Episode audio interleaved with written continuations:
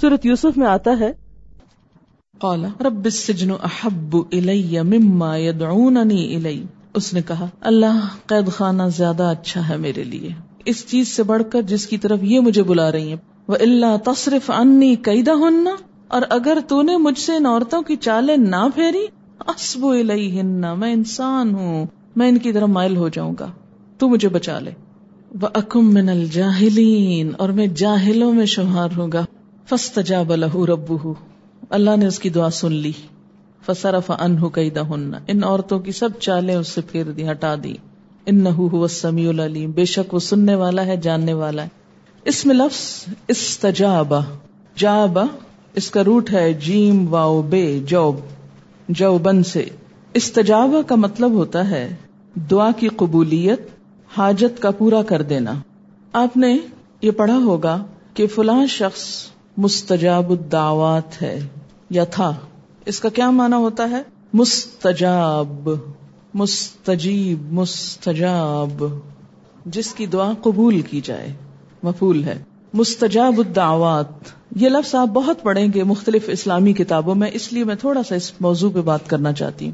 اور یہ ایک ایسا ایشو ہے جس کے بارے میں ہمیں تھوڑا سا کانفیڈینس کی ضرورت ہے۔ دعاؤں کی قبولیت۔ یوسف علیہ السلام نے اپنے رب سے دعا مانگی، رب نے یہ دعا قبول کر لی۔ پہلی بات تو یہ ہے کہ صرف ایک ہی ہستی دعا قبول کر سکتی ہے، اور وہ اللہ رب العزت کی ہستی ہے۔ یہ کسی اور کی شان نہیں کہ وہ دعا قبول کرے۔ اگر ہم یہ سمجھیں کہ کوئی اور بھی دعائیں قبول کرتا ہے، تو یہ کیا ہو جائے گا؟ اتنا تو آپ سمجھ گئے ہیں نا بات کو۔ کہ صرف ایک ہی ہستی دعا قبول کر سکتی۔ اس کے علاوہ ہمیں کوئی نظر نہیں آتی کہیں آس پاس کے جو دعا قبول کر سکتی۔ اگر کسی کو کوئی ایسی معلومات ہو تو وہ مجھ کو بتا دے۔ بہرحال میرے ناقص علم کے مطابق تو ایک ہی ہستی۔ میرا سوال یہ ہے کہ اگر قبول کرنے والی ہستی ایک ہے تو پھر مانگنا کتنی ہستیوں سے چاہیے؟ ایک سے ہی مانگنا چاہیے نا۔ اسی لیے ہم کہتے ہیں ایا کا نابود نستعین۔ اور پھر اس کے سوا کسی کو پکارنا بھی نہیں چاہیے۔ کسی اور کو غائبانہ طور پر مدد کے لیے پکارنا بھی نہیں چاہیے۔ یہ سب عمل کیا ہو جاتا ہے؟ شرک ہو جاتا ہے۔ کیونکہ دعا عبادت ہے۔ الدعاء العبادہ۔ ایک اور جگہ پر آتا ہے مخل عبادہ عبادت کی کریم، نچوڑ، مغز، خلاصہ، اصل۔ یعنی عبادات کا سب سے بہتر حصہ دعا ہے۔ جب آپ دعا مانگ رہے ہوتے ہیں تو آپ عبادت کی حالت میں ہوتے ہیں۔ ٹھیک؟ عبادت کس کی ہونی چاہیے؟ اگر آپ دعا مانگتے ہوئے عبادت کی حالت میں ہیں، تو عبادت کے لائق کون ہے؟ صرف اللہ۔ اسی لیے تو ہم کہتے ہیں اور ہم پڑھتے ہیں۔ اور ہر پیغمبر کی تعلیم ہم نے پڑھی۔ حتیٰ کہ یوسف علیہ السلام جو قید خانے میں اسلام کی تبلیغ کر رہے ہیں، اس کا خلاصہ بھی کیا ہے؟ اللہ اللہ کیا خلاصہ ہے تمام انبیاء کی دعوت کا؟ بولیے۔ اللہ تعبدوا اللہ یہ خلاصہ ہے کہ عبادت صرف اس کی ہونی چاہیے۔ سب قوموں کا قصور کیا تھا کہ وہ اللہ کے ساتھ دوسروں کو بھی شریک کر لیتے تھے، جس کی وجہ سے ان پہ ببال آتا۔ تو ہمیں بھی کیا سکھایا گیا ہے کہ عبادت صرف اللہ کی کرو۔ تو دعا بھی پھر صرف اس سے مانگو۔ لہو دعوت الحق، اسی کو پکارنا برحق ہے۔ اور وہ لوگ جو اس کے سوا دوسروں کو پکارتے ہیں، وہ اس کی پکار کو سنتے نہیں۔ سورت یونس کی آیت نمبر ایک سو چھ ہے۔ ولا تدع من دون اللہ ما لا ينفعك ولا يضرك اور اللہ کو چھوڑ کر کسی ایسی ہستی کو نہ پکار جو تجھے نہ فائدہ دے سکتی ہے نہ نقصان دے سکتی ہے۔ فَإِن فَعَلْتَ، پھر اگر تم نے ایسا کیا، فَإِنَّكَ اِذَم مِّنَ الظَّالِمِينَ، تو تم ظالموں میں شمار ہوگے۔ اور مزید وضاحت کر دی، وَإِن يَمْسَسْكَ اللَّهُ بِدُرٍ فلا کاشف له الا هو۔ اگر اللہ تجھے کسی مصیبت میں ڈالے، تو خود اس کے سوا کوئی نہیں جو اس مصیبت کو ٹال سکے۔ لا الہ الا ہو۔ اور پھر اس آیت میں کیا ہے؟ وَإِن يُرِدْكَ بِخَيْرٍ فَلَا رَادَّ لِفَضْلِهِ۔ اگر وہ تیرے حق میں کسی بھلائی کا ارادہ کرے، تو اس کے فضل کو کوئی پھیرنے والا نہیں۔ یوسی ببی میشا امن عبادی وہ اپنے بندوں میں سے جس کو چاہتا ہے، اپنے فضل سے نوازتا ہے۔ وہ الغفور الرحیم اور وہ غفور الرحیم ہے۔ ایک اور جگہ پر کیا فرمایا؟ ان الذین تدعون من دون اللہ عباد امثالکم جن ہستیوں کو تم اللہ کو چھوڑ کے پکارتے ہو، وہ بندے ہیں تم ہی جیسے، مخلوق ہیں۔ فد انہیں پکار دیکھو۔ فسٹ لکم ان کن تم صادقین چاہیے کہ وہ جواب دیا کرے تم کو، اگر تم سچے ہو۔ اگر وہ جواب نہیں دیتے، تو ان سے مانگنا بھی بے فائدہ ہے۔ یہ ہم سب کے ذہن میں اچھی طرح بات واضح ہو جانی چاہیے کہ اس کے سوا کسی پہ بھروسہ نہیں، اس کے سوا کسی سے مانگنا نہیں، اس کے سوا کسی سے قبولیت کا انتظار نہیں کرنا، کیونکہ دعا عبادت ہے اور عبادت میں کسی اور کو شریک کرنا گمراہی ہے۔ اسی لیے فرمایا، ومن ادل اس سے بڑا گمراہ کون ہو سکتا ہے؟ ممن يدعو من دون اللہ، جو اللہ کے سوا کسی اور کو پکارتا ہے۔ من لا يستجیب له الى يوم القیامہ، جو اسے قیامت کے دن تک جواب ہی نہیں دیتا۔ یعنی اگر کوئی اللہ کے سوا کسی دوسرے کو پکارتا بھی ہے، تو وہ قیامت تک اس کو جواب نہیں دے سکتا۔ ہم ان دعائہم غافلون، اور وہ اس کی دعا سے بالکل غافل ہیں۔ وہ ادا حشر الناس اور جب لوگ اکٹھے کیے جائیں گے، کانو لہم آدا تو یہی لوگ ان کے دشمن بن جائیں گے۔ وہ کانو بے عبادت کافرین، اور وہ ان کی عبادت کے انکار کرنے والے ہوں گے۔ اس بات کے واضح ہو جانے کے بعد ہم دیکھتے ہیں کہ دعائیں کس کی قبول ہوتی ہیں۔ اللہ تعالی فرماتے ہیں کہ جو بھی مجھے پکارتا ہے، میں اس کی دعا سنتا ہوں۔ وہ ازا اللہ کا عبادی انی انی قریب اجی بداوت ازاد اور جب میرے بندے آپ سے میرے بارے میں سوال کریں تو ان کو بتا دو کہ میں بالکل قریب ہوں۔ میں پکارنے والے کی پکار کو سنتا ہوں، جواب دیتا ہوں۔ اجیب دعوت ازادانی جب بھی وہ مجھے پکارتا ہے۔ فل لی بس چاہیے کہ وہ میری بات مانا کرے وہ بھی مجھے جواب دیا کرے یعنی جب اللہ تعالیٰ کسی بندے کو کوئی کام کہے تو وہ بھی کیا کرے۔ تو اس سے کیا پتا چلتا ہے کہ اللہ تو ہر آن سنتا ہے۔ ہماری کب نہیں سنی جاتی؟ جب ہم اس کی نافرمانی کرتے ہیں۔ عمومی طور پر تمام گناہ دعاؤں کی قبولیت میں رکاوٹ بنتے ہیں۔ فل یست جی بولی بھی چاہیے کہ وہ مجھ پر ایمان لائیں، مجھ پر اعتماد کریں، بھروسہ کریں۔ میری بات مانیں لا اللہ یرشدون، تاکہ وہ ہدایت پائیں۔ تو گویا ہدایت کا تعلق اس مضمون سے بہت زیادہ ہے۔ تو بات یہ تھی کہ عمومی طور پر گناہ دعاؤں کی قبولیت میں رکاوٹ بنتے ہیں اور خاص طور پر رزق حرام۔ حرام رزق، جیسا کہ صحیح مسلم کی اس روایت میں آتا ہے کہ ایک شخص جو سفر کرتا ہے دور دراز کا اس کے بال پر آگندہ اس کا حال ہولیا خراب۔ وہ تھکے ہارے اللہ تعالی کے سامنے ہاتھ اٹھاتا ہے کہ یار اب لیکن انا یستجاب لہو اس کی دعا کہاں سے سنی جائے؟ کیسے قبول کی جائے؟ اس کا کھانا حرام کا، اس کا پینا حرام کا، اس کا لباس حرام کا۔ انا یستجاب لہو اور یہ بھی یاد رکھیں، یہ نہ سمجھے کہ ہم تو حرام کام کرتے رہیں اور اپنی دعائیں کسی اور سے منگوا لیں گے۔ یہی کچھ تو ہو رہا ہے۔ لوگ کیا سمجھتے ہیں کہ ہم تو غلط کام کر رہے ہیں، وہ چھوڑ نہیں سکتے۔ لیکن دعائیں کسی اور سے کروا لیتے ہیں۔ تو یاد رکھیں کہ جو شخص اپنے لیے خود دعا نہ کرے، تو کسی اور کی دعا بھی اس کو فائدہ نہیں دیتی۔ اور اس کی مثال کیا ہے، کہاں ہے؟ حضرت ابراہیم علیہ السلام کا قوم لوت کے بارے میں جھگڑنا، دعا کرنا۔ کیا ہوا؟ دعا قبول نہ ہوئی۔ حضرت ابراہیم علیہ السلام ہی کا اپنے والد کے لیے دعا کرنا آزر کے لیے۔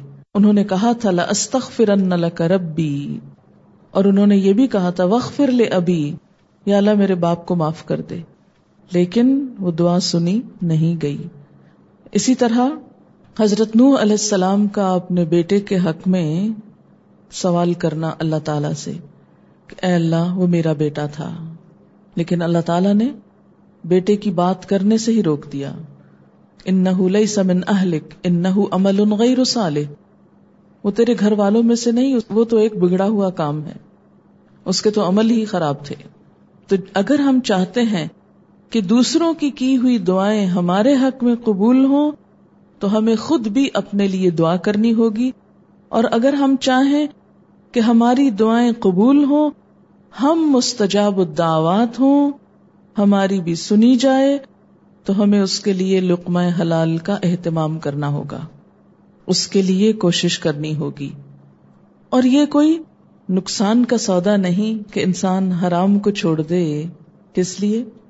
دعاؤں کی قبولیت کی خاطر۔ تو ہم دیکھتے ہیں کہ تمام پیغمبروں نے اپنے رب کو پکارا اور رب نے ان کی دعائیں قبول کی اس کے لیے میں حضرت آدم علیہ السلام سے ابتدا کروں گی کہ جب ان سے قصور ہو گیا، فوراً وہ پکار اٹھے۔ قالا ربنا ظلمنا انفسنا وَإِن تَغْفِرْ لَنَا وَتَرْحَمْنَا لَنَكُونَنَّ مِنَ الْخَاسِرِينَ اس میں براہ راست وہ استغفار مانگ بھی نہیں رہے کہ اللہ بخش دے۔ صرف اعتراف ہے، اعتراف۔ ربنا ظلمنا انفسنا۔ اللہ ہم نے اپنی جان پہ ظلم کیا۔ ہم قصور بار ہیں۔ تو اگر آپ چاہتے ہیں کہ دعا سنی جائے، آپ اللہ کی رحمت کے مستحق ہوں، تو اس کے لیے کیا کرنا ہوگا؟ اعتراف گنا ربنا ظلمنا انفسنا۔ اور پھر وہ علم تخر لنا و ترہمنا لنکونن من الخاسرین کہ اللہ تعالیٰ واقعی پھر معاف کر دے۔ اگر تو نے بخشا نہیں ہم کو تو نے رحم نہ کیا ہم پر۔ اس کا مطلب کیا ہے؟ کہ تیری رحمت نہ آئی ہماری طرف تو ہم نقصان پا جائیں گے۔ ایک اور بات یہاں سے یہ پتا چلتی ہے کہ معافی نہ ہونے کی شکل میں، نہ صرف یہ کہ دنیا کی مشکل آسان نہیں ہوتی، بلکہ آخرت کے لیے بھی تو ہم اپنی مصیبت اپنے لیے کھڑی کیے ہوئے ہیں۔ اس کے بعد آپ دیکھیے حضرت نوح علیہ السلام، انہوں نے بھی ایک دعا کی تھی۔ رب بلا تذر الارض من الکافرین دیارا۔ اللہ زمین پر کافروں کا کوئی گھر نہ چھوڑ۔ اور دعا اسی شکل میں قبول ہوئی جیسے انہوں نے مانگی تھی کہ واقعی ایک گھر نہ بچا، ایک ظالم انسان نہ بچا، پورے کے پورے مٹا دیے گئے اپنے سارے مال و متا کے ساتھ۔ پھر ہم دیکھتے ہیں حضرت ابراہیم علیہ السلام، انہوں نے دعا مانگی تھی کہ ربنا وبعث فیہم رسولم منہم۔ اور پھر رب جعلنی مقیم الصلاة ومن ذریتی، اور پھر رب جعل هذا البلد آمنا، اور پھر فجعل افئدة من الناس تهوی الیہم یہ ساری دعائیں ان کی قبول کر لی گئی ورزقهم من الثمرات۔ ان کا مطلب سمجھ میں آ گیا؟ اس میں سے ورزقهم من الثمرات کا مطلب تو کیا ہے؟ کہ اللہ انہیں پھلوں کا رزق دے۔ کوئی اپنی آئندہ آنے والی نسلوں کے لیے یہ دعا بھی مانگتا ہے جیسے ابراہیم علیہ السلام نے مانگی؟ اور ہم زیادہ سے زیادہ مانگتے ہیں تو اپنے بچوں کے لیے، کبھی ان کے آگے بچوں اور نسلوں کے لیے تو ہم نے فکر نہیں کی کہ وہ کیا کریں گے۔ ہمیں کبھی کیوں نہیں شوق ہے کہ یا اللہ وہ سب مسلمان ہی رہیں۔ اب دیکھیں کہ نو علیہ السلام کے زمانے میں صرف پہلے ایمان بچے تھے۔ پھر ان کی نسلوں میں بگاڑ گئے قوم عاد پھر مٹائی گئی، پھر بگاڑ آ گیا ایمان والوں کی نسلوں میں، پھر سمود مٹائے گئے۔ پھر بگاڑ آ گیا۔ ایک کے بعد ایک ایک کے بعد ایک۔ تو ہمیں بھی اس کا کبھی سوچنا چاہیے کہ کہیں ایسا نہ ہو کہ ہماری نسلوں میں کوئی کافر و فاجر آ جائے۔ تو اس کے لیے خاص طور پہ دعا مانگا کرے کہ اللہ ہماری نسلوں میں اسلام کو باقی رکھ۔ ابراہیم علیہ السلام نے ایسی ہی دعا مانگی تھی۔ اور اس کے لیے انہوں نے ایک رسول مانگا کہ جو ان کی اصلاح کرے۔ یعنی نہ صرف یہ کہ مسلمان رکھ، بلکہ ان میں ایسے لوگ اٹھاتا رہے کہ جو ان کو حق کے رستے پر قائم رکھیں۔ اور پھر صرف دین نہیں مانگا، آخرت نہیں مانگی، ان کی دنیا کی بھلائی بھی مانگی کہ امن والا شہر بنا اس جگہ کو جہاں میں اپنی اولاد کو بسا رہا ہوں۔ ان کو پھلوں کا رزق دے۔ یہ گھر جو میں نے یہاں بنایا، اس کی طرف لوگوں کے دل متوجہ کر دے۔ یہ ان دعاؤں کا خلاصہ جو ابھی میں نے عربی میں پڑھی۔ اور میری اولاد کو نماز کا پابند بنا۔ رب جعلنی مقیم الصلاۃ ومن ذریتی۔ اللہ مجھے بھی اور میری اولاد کو نماز پہ قائم رکھ۔ نماز قائم کرنے والا بنا۔ ابراہیم علیہ السلام کی یہ ساری دعائیں قبول ہو گئی تھی۔ پھر اسی طرح ایوب علیہ السلام کئی سال تک بیمار رہے۔ اللہ تعالیٰ نے ان کی دعا بھی قبول کی۔ کیا دعا مانگی تھی؟ رب انی مسنی در و انت ارحم الراحمین۔ اللہ مجھے تکلیف پہنچی ہے اور تو سب سے بڑھ کر رحم فرمانے والا ہے۔ ادھر انہوں نے دعا مانگی اور دوسری طرف فوراً ان کو صحت مل گئی۔ دعا قبول ہو گئی۔ یونس علیہ السلام نے کہاں پکارا تھا اپنے رب کو؟ مچھلی کے پیٹ میں۔ لا الہ الا انت۔ سبحانک انی کنت من الظالمین۔ فاستجاب له ربه رب نے اس کی دعا قبول کر لی اور ان کو غم سے نجات دی۔ موسیٰ علیہ السلام فرعون سے بھاگے۔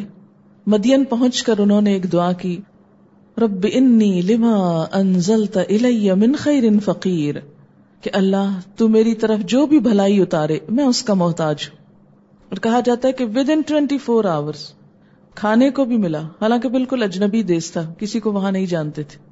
کھانے کو بھی ملا شیلٹر بھی ملا، رہنے کی جگہ یعنی اور بیوی بھی مل گئی، شادی بھی ہو گئی۔ تو فوراً فوراً دعا سنی گئی۔ پھر اسی طرح زکریہ علیہ السلام نے دعا کی۔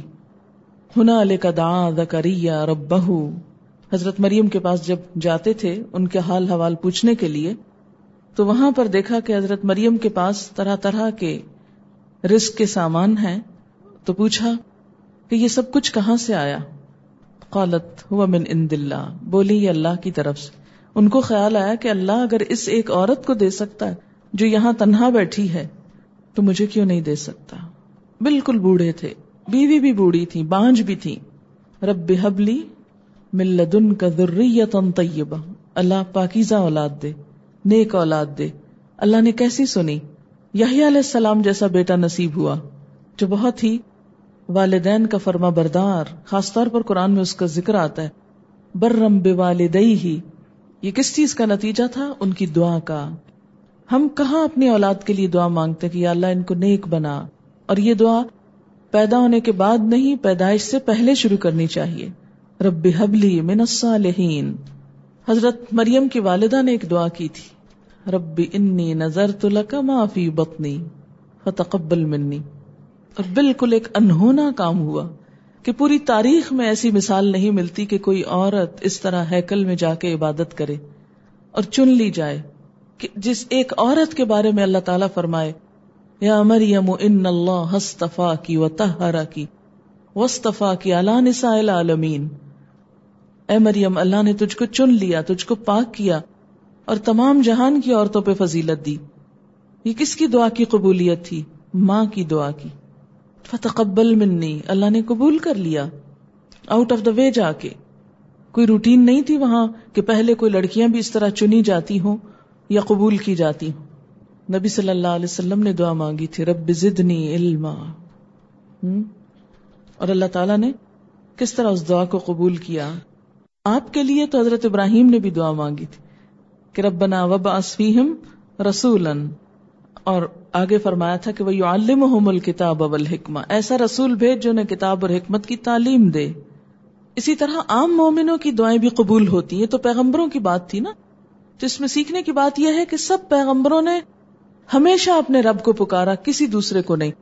اور پیغمبر ہمارے لیے ایک نمونہ ہوتے ہیں کہ ہم ان کو فالو کریں۔ تو ہمیں بھی ہمیشہ اپنے رب ہی کو پکارنا چاہیے اور پکارنے کے لیے قبولیت کی امید رکھنی چاہیے۔ کبھی مایوس نہیں ہونا چاہیے۔ علم اکم بدعا کا ربی شقیہ۔ تجھ سے مانگ کر اے میرے رب، میں کبھی نامراد رہا ہی نہیں۔ ہمیشہ پوری ہو گئی۔ جتنا اعتماد ہوگا مانگنے میں، اتنی ہی قبولیت بڑھ جائے گی۔ تو پیغمبر ہمارے لیے بہترین نمونہ ہے اس کے بعد یہ کہ یہ نہیں سوچنا چاہیے کہ وہ تو پیغمبر تھے، بہت نیک تھے، ان کی تو سنی گئی، ہماری تو نہیں سنی جائے گی۔ نہیں۔ آپ کو معلوم ہے کہ جب مسلمانوں نے ایک موقع پر دعا کی تھی، شاید جنگ بدر کا موقع تھا، استستغیثون ربکم فاستجاب لکم، جب تم اپنے رب سے فریاد کر رہے تھے تو رب نے تمہاری دعا قبول کر لی اور فرشتوں کے ذریعے تمہاری مدد کی، اور اللہ اپنے بندوں کی سنتا ہے، قبول کرتا ہے۔ اور اللہ تعالی خاص طور پر وہ جیسے حدیث میں آتا ہے کہ اللہ اس بندے سے ناراض ہوتا ہے جو اس سے دعا نہیں کرتا۔ من لم یس اللہ یغدب علیہ، جو اللہ سے سوال نہیں کرتا، اللہ اس سے ناراض ہوتا ہے۔ تو ہمیں اسی کو پکارنا چاہیے اور پکارتے رہنا چاہیے۔ یا تو فوراً قبول ہو جائے گی، جو مانگی گئی چیز وہ مل جائے گی، یا پھر کوئی آنے والی بلا ٹال دی جائے گی؟ کیونکہ حدیث میں آتا ہے نا کہ ادھر سے نیچے سے دعا اٹھتی ہے اور آسمان سے بلا اترتی اور بیچ میں جا کے دونوں ایک دوسرے سے جھگڑنے لگتی جس میں زیادہ طاقت ہوتی وہ وارد ہو جاتی اگر دعا طاقتور ہے تو بلا واپس چلی جائے گی، مصیبت ٹل جائے گی۔ اور اگر دعا ڈھیلی ڈھالی ہے، پھیکی سی ہے، غافل دل کی ہے تو غافل دلوں کی دعائیں اللہ نہیں سنتا۔ تو پھر کیا ہوگا؟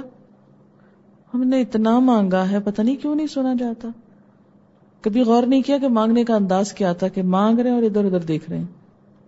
تو یا تو جو مانگا ہے وہ مل جائے گا، یا پھر کوئی آنے والی مصیبت اس دعا کے بدلے میں ٹل جائے گی یعنی وہ تو نہیں ملے گا، لیکن بلا ٹل جائے گی۔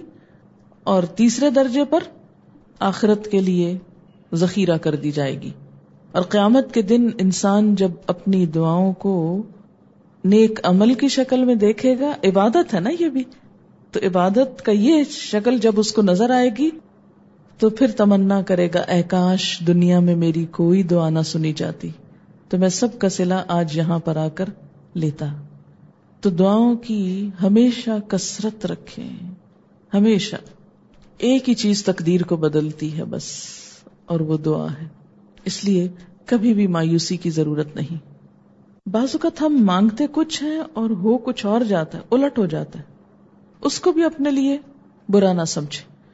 کیونکہ ہو سکتا ہے اللہ تعالیٰ اس طریقے سے کوئی اور بھلائی دینا چاہتا جیسے یوسف علیہ السلام کے ساتھ، کہ یہ جیل خانہ ہی ان کی آئندہ ساری ترقیوں کا ذریعہ بن گیا۔ پھر فرمایا من دونه الا اناسا۔ وہ اس کے سوا کچھ دیویوں کو پکارتے ہیں۔ اور دیویوں سے مراد، اناسا سے مراد دو چیزیں ہو سکتی ہیں۔ ایک تو لات عزا منات وغیرہ۔ اور دوسرے، فرشتوں کو پکارنا۔ جن کو وہ اللہ کی بیٹیاں کہتے تھے۔ ناؤز باللہ۔ وہ یدعونا اور نہیں وہ پکارتے اللہ شیطان مریدا مگر سرکش شیطان کو۔ شیطان کو کس طرح پکارا جاتا ہے؟ اس میں ایک تو شرک کی عام قسم ہے، جب غیر اللہ سے انسان مدد مانگتا ہے، اللہ کے سوا کسی اور کو پکارتا ہے، تو وہ دراصل شیطان ہی کی دکھائی ہوئی راہ ہوتی ہے۔ پھر دوسری بات یہ کہ عام طور پر جو جادو وغیرہ کیا جاتا ہے، کالا علم جس کو بولتے ہیں، یا سفلی عمل، اس میں بھی شیطان سے مدد لی جاتی ہے۔ شیطان کو پکارا جاتا ہے۔ اور ہر وہ کام کیا جاتا ہے جو انتہائی غلط ہو، جس سے شیطان خوش ہو۔ اور شیطان چونکہ جنوں میں سے ہے، تو اس کے ذریعے جنات تک رسائی اور ان کی مدد حاصل کی جاتی ہے کچھ ایسے کام کرنے کے لیے جو عموماً انسان نہیں کر سکتے۔ اس کے علاوہ، شیطان کی مدد اور شیطان کو پکارنے کا جدید طریقہ بھی ہے۔ یہ تو پرانے طریقے ہیں۔ آج کے اس ترقی یافتہ دور میں وہ لوگ جو فرشتوں کا تو انکار کرتے ہیں، لیکن شیطانوں کے وجود سے بہرحال راضی ہیں یا شیطان کے وجود کا اقرار کرتے ہیں۔ اس کی ایک واضح مثال امریکہ میں پایا جانے والا ایک سٹینک کلٹ ہے، جس کا نام ڈیولز ڈسائپل ہے۔ اس کے ایک رپورٹ کے مطابق سیونٹی ٹو تھاؤزینڈ ممبرس ہیں، جس میں کچھ لوگ ہائیلی کوالیفائڈ اور ایجوکیٹڈ بھی ہیں۔ یہ باقاعدہ شیطان کو پوچھتے ہیں۔ شیطان کو اپنا خدا مانتے ہیں۔ اس کی عبادت کرتے ہیں۔ بعض اوقات بچوں کو اغوا کر کے شیطان کے نام پر ذبح کرتے ہیں۔ سم ٹائمز ورجنس کو بھی۔ کہا جاتا ہے کہ اس تنظیم میں بڑے بڑے انٹلیکچوئلز ہیں اور کچھ امریکی حکومت کے نمائندے بھی شامل ہیں، حکومت کے لوگ بھی شامل ہیں اس میں۔ یہ معلومات مجھے پچھلے سال امریکہ سے آنے والی ایک اپنی اسٹوڈنٹ کے ذریعے ملی۔ میں براہ راست خود نہیں جانتی ان سب چیزوں کو، لیکن جس شخص نے بتایا، وہ اس کے بارے میں کافی معلومات رکھتا تھا۔ سٹینک ورسز کے نام سے مشہور کتاب شیطانی آیات سلمان رشتی کی، اس کے بارے میں آپ سب ایٹ لیسٹ نام سن چکے ہیں۔ شیطان انسان کا قدیم اور کھلا دشمن ہے اور مختلف طریقوں سے انسان کو ورگلانے کی کوشش میں لگا رہتا ہے۔ پہلے پارے میں آپ اس کے بارے میں پڑھ چکے ہیں کہ جب فرشتوں نے انسان کو سجدہ کیا تو شیطان نے انکار کر دیا اور حسد کا شکار ہو گیا۔ اور کہنے لگا، انا خیر من ہوں میں اس سے زیادہ بہتر ہوں یعنی انسان سے، اور مجھے اس کو سجدہ کرنے کی ضرورت نہیں ہے۔ بہرحال، معاملہ بہتر ہونے کا یا نہ ہونے کا نہیں تھا، اصل بات اللہ کا حکم تھی، جس کا شیطان نے انکار کیا۔ کہا جاتا ہے کہ پہلے یہ بھی بہت عبادت گزار تھا، اور اپنے اس تکبر کی وجہ سے، غرور کی وجہ سے دتکارا گیا۔ اور ضد پر آ گیا اور اللہ تعالی سے معافی مانگنے کی طرف توجہ نہ دی۔ اپنی غلطی کو مانا ہی نہیں۔ یہ بھی ایک شیطانی عادت ہوتی ہے کہ انسان غلطی بھی کرے اور اس کے بعد اس کا اعتراف نہ کرے اور اپنی غلطی پر تعویلیں پیش کرنا شروع کر دے۔ اس کی ان حرکات کی وجہ سے اللہ تعالیٰ نے فرمایا کہ لعنہ اللہ اللہ نے اس پر لانت کی ہے۔ مفہوم کیا ہے اس کا کہ اللہ نے اس کو اپنی رحمت سے دور کر دیا۔ کیسے؟ کہ اس کے لیے آئندہ ہدایت پر آنے کا راستہ بند کر دیا۔ کسی انسان پر اللہ کی رحمت ہونا کیا ہے کہ اسے اپنی طرف آنے کی توفیق دے دے۔ جیسے حدیث میں آتا ہے میں یورد اللہ بھی خیرن یو فی الدین۔ اللہ جس سے بھلائی کا ارادہ کرتا ہے، جس پہ اپنی رحمت کرتا ہے اسے دین کی سمجھ دے دیتا ہے۔ اور جو شخص گمراہ ہو جائے اور گمراہی میں دور تک چلا جائے اور اپنی غلطی کا اعتراف نہ کرے، پلٹنا نہ چاہے، ایسا شخص اللہ کی رحمت سے دور اور اس کی لانت سے قریب ہو جاتا ہے۔ تو یہاں شیطان پر لانت کی بات ہوئی۔ وقالا اور اس نے کہا تھا، کس نے؟ شیطان نے۔ کیا کہا تھا؟ لَأَتَّخِذَنَّ البتہ میں ضرور لے کر رہوں گا۔ کیا لے کر رہوں گا؟ من عباد کا تیرے بندوں میں سے۔ کیا؟ نصیبن ایک حصہ۔ مفرودا طے شدہ۔ میں بندوں میں سے ایک مقرر حصہ لے کر رہوں گا۔ اس سے کیا مراد ہے؟ مفروض تو فرض سے ہے، مقرر، طے شدہ۔ مراد اس سے کیا ہے؟ کہ تیرے بندوں کے مال میں سے یعنی من عباد کا تیرے بندوں سے یعنی ان کے مال میں سے، ان کی اولاد میں سے، ان کے اوقات میں سے ایک مقرر حصہ لے لوں گا کہ وہ میرے نام پر وقف کر دیں گے، میرے مقصد میں استعمال کریں گے۔ کس طرح؟ مثلاً جاہلیت کے دور میں ایک لوگوں کے مال میں سے طے شدہ حصہ ہوتا تھا بتوں کے نام پر نظر و نیاز دینے کا۔ اس کی تفصیل آپ آگے پڑھیں گے قرآن پاک کے اندر ہی کہ کس طرح وہ اپنے کھیتوں کی پیداوار، اپنی آمدنی میں سے ایک مقرر پرسنٹیج بتوں کے نام پر وقف کرتے تھے۔ اسے خود نہیں استعمال کرتے تھے، کسی اور کو استعمال نہیں کرنے دیتے تھے، بلکہ وہ بتوں کے لیے، ان کے استانوں پر نظر نیاز کے لیے پیش کرتے تھے۔ اب بت تو نہ کھاتے ہیں، نہ پیتے ہیں، نہ پہنتے ہیں، نہ وہ کسی گھر میں رہتے ہیں۔ ان کی اپنی تو کوئی ضروریات نہیں۔ لیکن وہ سب کچھ کس کے ہاں جاتا تھا؟ جو ان کے مجاور ہوتے تھے، جو ان بتوں کی رکھوالی کا کام کرتے تھے۔ آج کل بھی آپ دیکھیں کہ بہت سی قبروں پر جو نظر و نیاز ہوتی ہے، وہ قبر والے کو تو نہیں کچھ ملتا اس میں سے۔ اس لیے کہ وہ تو اب کھاتا بھی نہیں، پیتا بھی نہیں، کچھ پہنتا بھی نہیں۔ اس کی تو ساری ضروریات ختم ہو کر رہ گئی تو جو چادریں آج بھی قبروں پر چڑھائی جاتی ہیں، سوچا جائے کہ وہ کس کے کام آتی ہیں۔ ان کو کون لے جاتا ہے؟ ان سے کون فائدہ اٹھاتا ہے؟ ریلیجن کو آپ ایک طرف رکھ دیں ذرا تھوڑی دیر کے لیے۔ دینی اعتبار سے نہ سوچیں، ذرا عقل سے بھی سوچیں کہ آپ ایک کپڑا پہنا رہے ہیں کس کو؟ قبر کو؟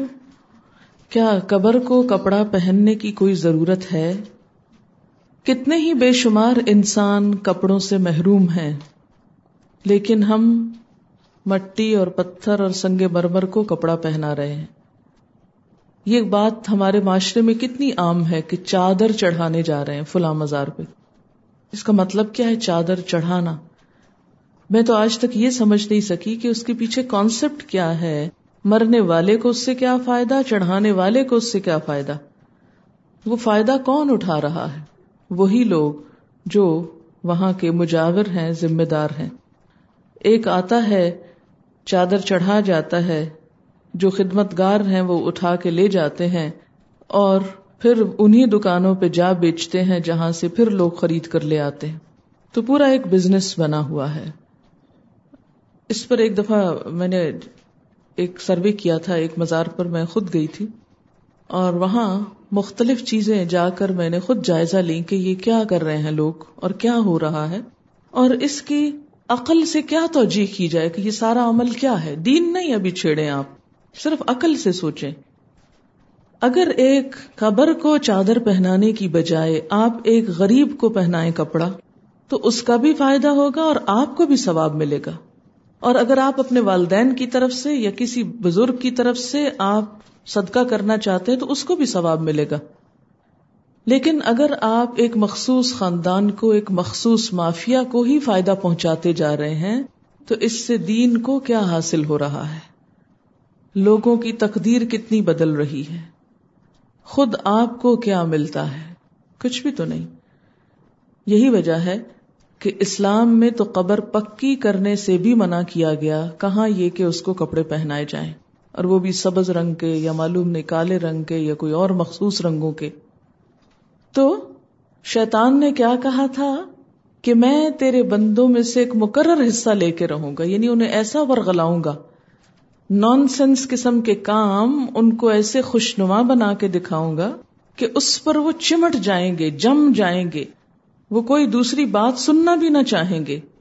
آج اگر آپ کسی ایسے شخص سے بات کر کے دیکھیں، تو وہ ایک دم غصے میں آ جائے گا۔ بات بھی نہیں سنانے دے گا آپ کو۔ یہ کتنے افسوس کی بات ہے نا۔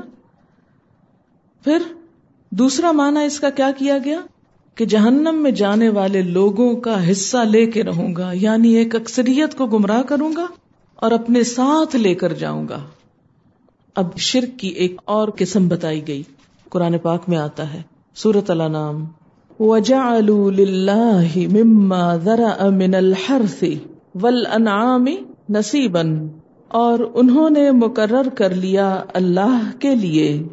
اس میں سے جو پیدا کیا یعنی اللہ نے پیدا کیا کھیتی میں سے اور مویشیوں میں سے ایک حصہ، نصیب، مقرر حصہ، طے شدہ حصہ۔ فقالو حاضا للہ پھر انہوں نے کہا، یہ اللہ کے لیے ہے۔ بزا ہم اپنے ہی گمان کے مطابق، اپنے ہی خیال کے مطابق۔ وہ علی شرکا اور یہ ہمارے شریکوں کے لیے ہے یعنی بتوں وغیرہ کے لیے۔ فما کان علی شرکائے فلا یسل اللہ تو جو ان کے شریکوں کے لیے ہوتا، تو وہ اللہ تک نہ پہنچتا۔ وما کان اللہ فہوا یسل الا شرکائے اور جو اللہ کے لیے ہوتا، تو وہ مل جاتا، پہنچ جاتا ان کے شریکوں کو۔ سا اما یحکمون، کتنا برا ہے جو وہ فیصلہ کر رہے ہیں۔ یہاں پر دور جاہلیت کی کچھ رسموں اور کچھ عادات پر تنقید کی جا رہی ہے۔ جیسا کہ آپ جانتے ہیں کہ اہل مکہ، اہل عرب اپنے آپ کو حضرت ابراہیم علیہ السلام کے دین پر بتاتے، وہ بیت اللہ کا طواف بھی کرتے، صدقہ خیرات بھی کرتے، اللہ کو بھی مانتے تھے۔ انہیں اس بات کا اچھی طرح علم تھا کہ دنیا میں جو کچھ ہے، اس سب کا بنانے والا اللہ ہے۔ یہ کھیتیاں، یہ جانور سب اللہ کے پیدا کرتا ہے لیکن اس کے ساتھ ساتھ جو ان کی خرابی تھی، وہ یہ کہ وہ سمجھتے تھے کہ یہ سب کچھ انہیں ان دیویوں، دیوتاؤں، فرشتوں، جنات، آسمانی ستاروں اور نیک لوگوں کی روحوں کے توفیل اور برکت سے ملتا ہے۔ اس لیے وہ اپنی پیداوار میں دو حصے نکالتے، دو حصے مقرر کرتے، ایک حصہ اللہ کے نام کا۔ اس شکریہ میں کہ اس نے یہ کھیت اور یہ جانور دیے۔ دوسرا حصہ اپنے قبیلے یا خاندان کے سرپرست معبودوں کا، ان کی نظر و نیاز کا، کیونکہ ان کے خیال میں یہ سب کچھ ان بزرگوں کی مہربانیوں سے ملا ہے۔ ان کے توفیل ملا ہے، ان کے صدقے میں ملا ہے۔ اس لیے کچھ حصہ ان کے نام کا۔ تو اللہ تعالی فرماتے ہیں کہ پیدا تو میں نے کیا سب کچھ۔ وجا مما ذرا اس اللہ نے بنایا سب کچھ۔ پھر یہ کیا بات ہوئی؟ کہ کچھ حصہ اللہ کے لیے اور کچھ شریکوں کے لیے۔ اور پھر اس پر بھی مزید ستم کہ جو شریکوں کے لیے ہوتا، وہ کبھی اللہ کے حصے میں نہ جاتا۔ اور جو اللہ کا مقرر کرتے، وہ شریکوں کو مل جایا کرتا تھا۔ یہ کیسے ہوتا تھا؟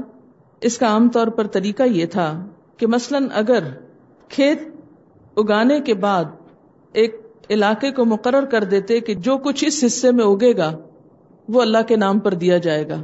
جو اس حصے میں اگے گا، وہ بتوں کے نام پہ دیا جائے گا۔ تو بعض اوقات یہ ہوتا کہ وہ پیداوار بہت اچھی نہ ہوتی جو بتوں کے نام پر ہوتی۔ تو اب ان کو بڑی پریشانی ہوتی کہ اگر ہم نے ان کا حصہ نہ نکالا، تو آئندہ کے لیے ہماری پیداوار کم ہو جائے گی۔ لہذا وہ اللہ کے حصے کی اچھی پیداوار کو بھی بتوں کی طرف نکال دیتے یا اس کا کچھ حصہ دوسری طرف ڈال دیتے اور اگر یہی کچھ اس حصے کے ساتھ ہوتا جو اللہ کے لیے مقرر ہے، تو پھر کیا کرتے؟ اس میں کچھ بھی بتوں کے حصے کا نہ ڈالتے۔ اور کیا کہتے؟ اللہ تعالیٰ تو بہت غنی ہے، وہ تو بے نیاز ہے، اس کو تو اس کی خاص ضرورت نہیں، اس لیے اس سے کوئی فرق نہیں پڑتا۔ پھر ایک اور چیز یہ کہ اللہ کے نام کا جو خرچ کرتے تھے، وہ غریبوں، مسکینوں، فقیروں کو دیتے۔ لیکن جو کچھ بتوں کے نام کا ہوتا، وہ غریب عوام کے حصے میں نہیں جاتا تھا۔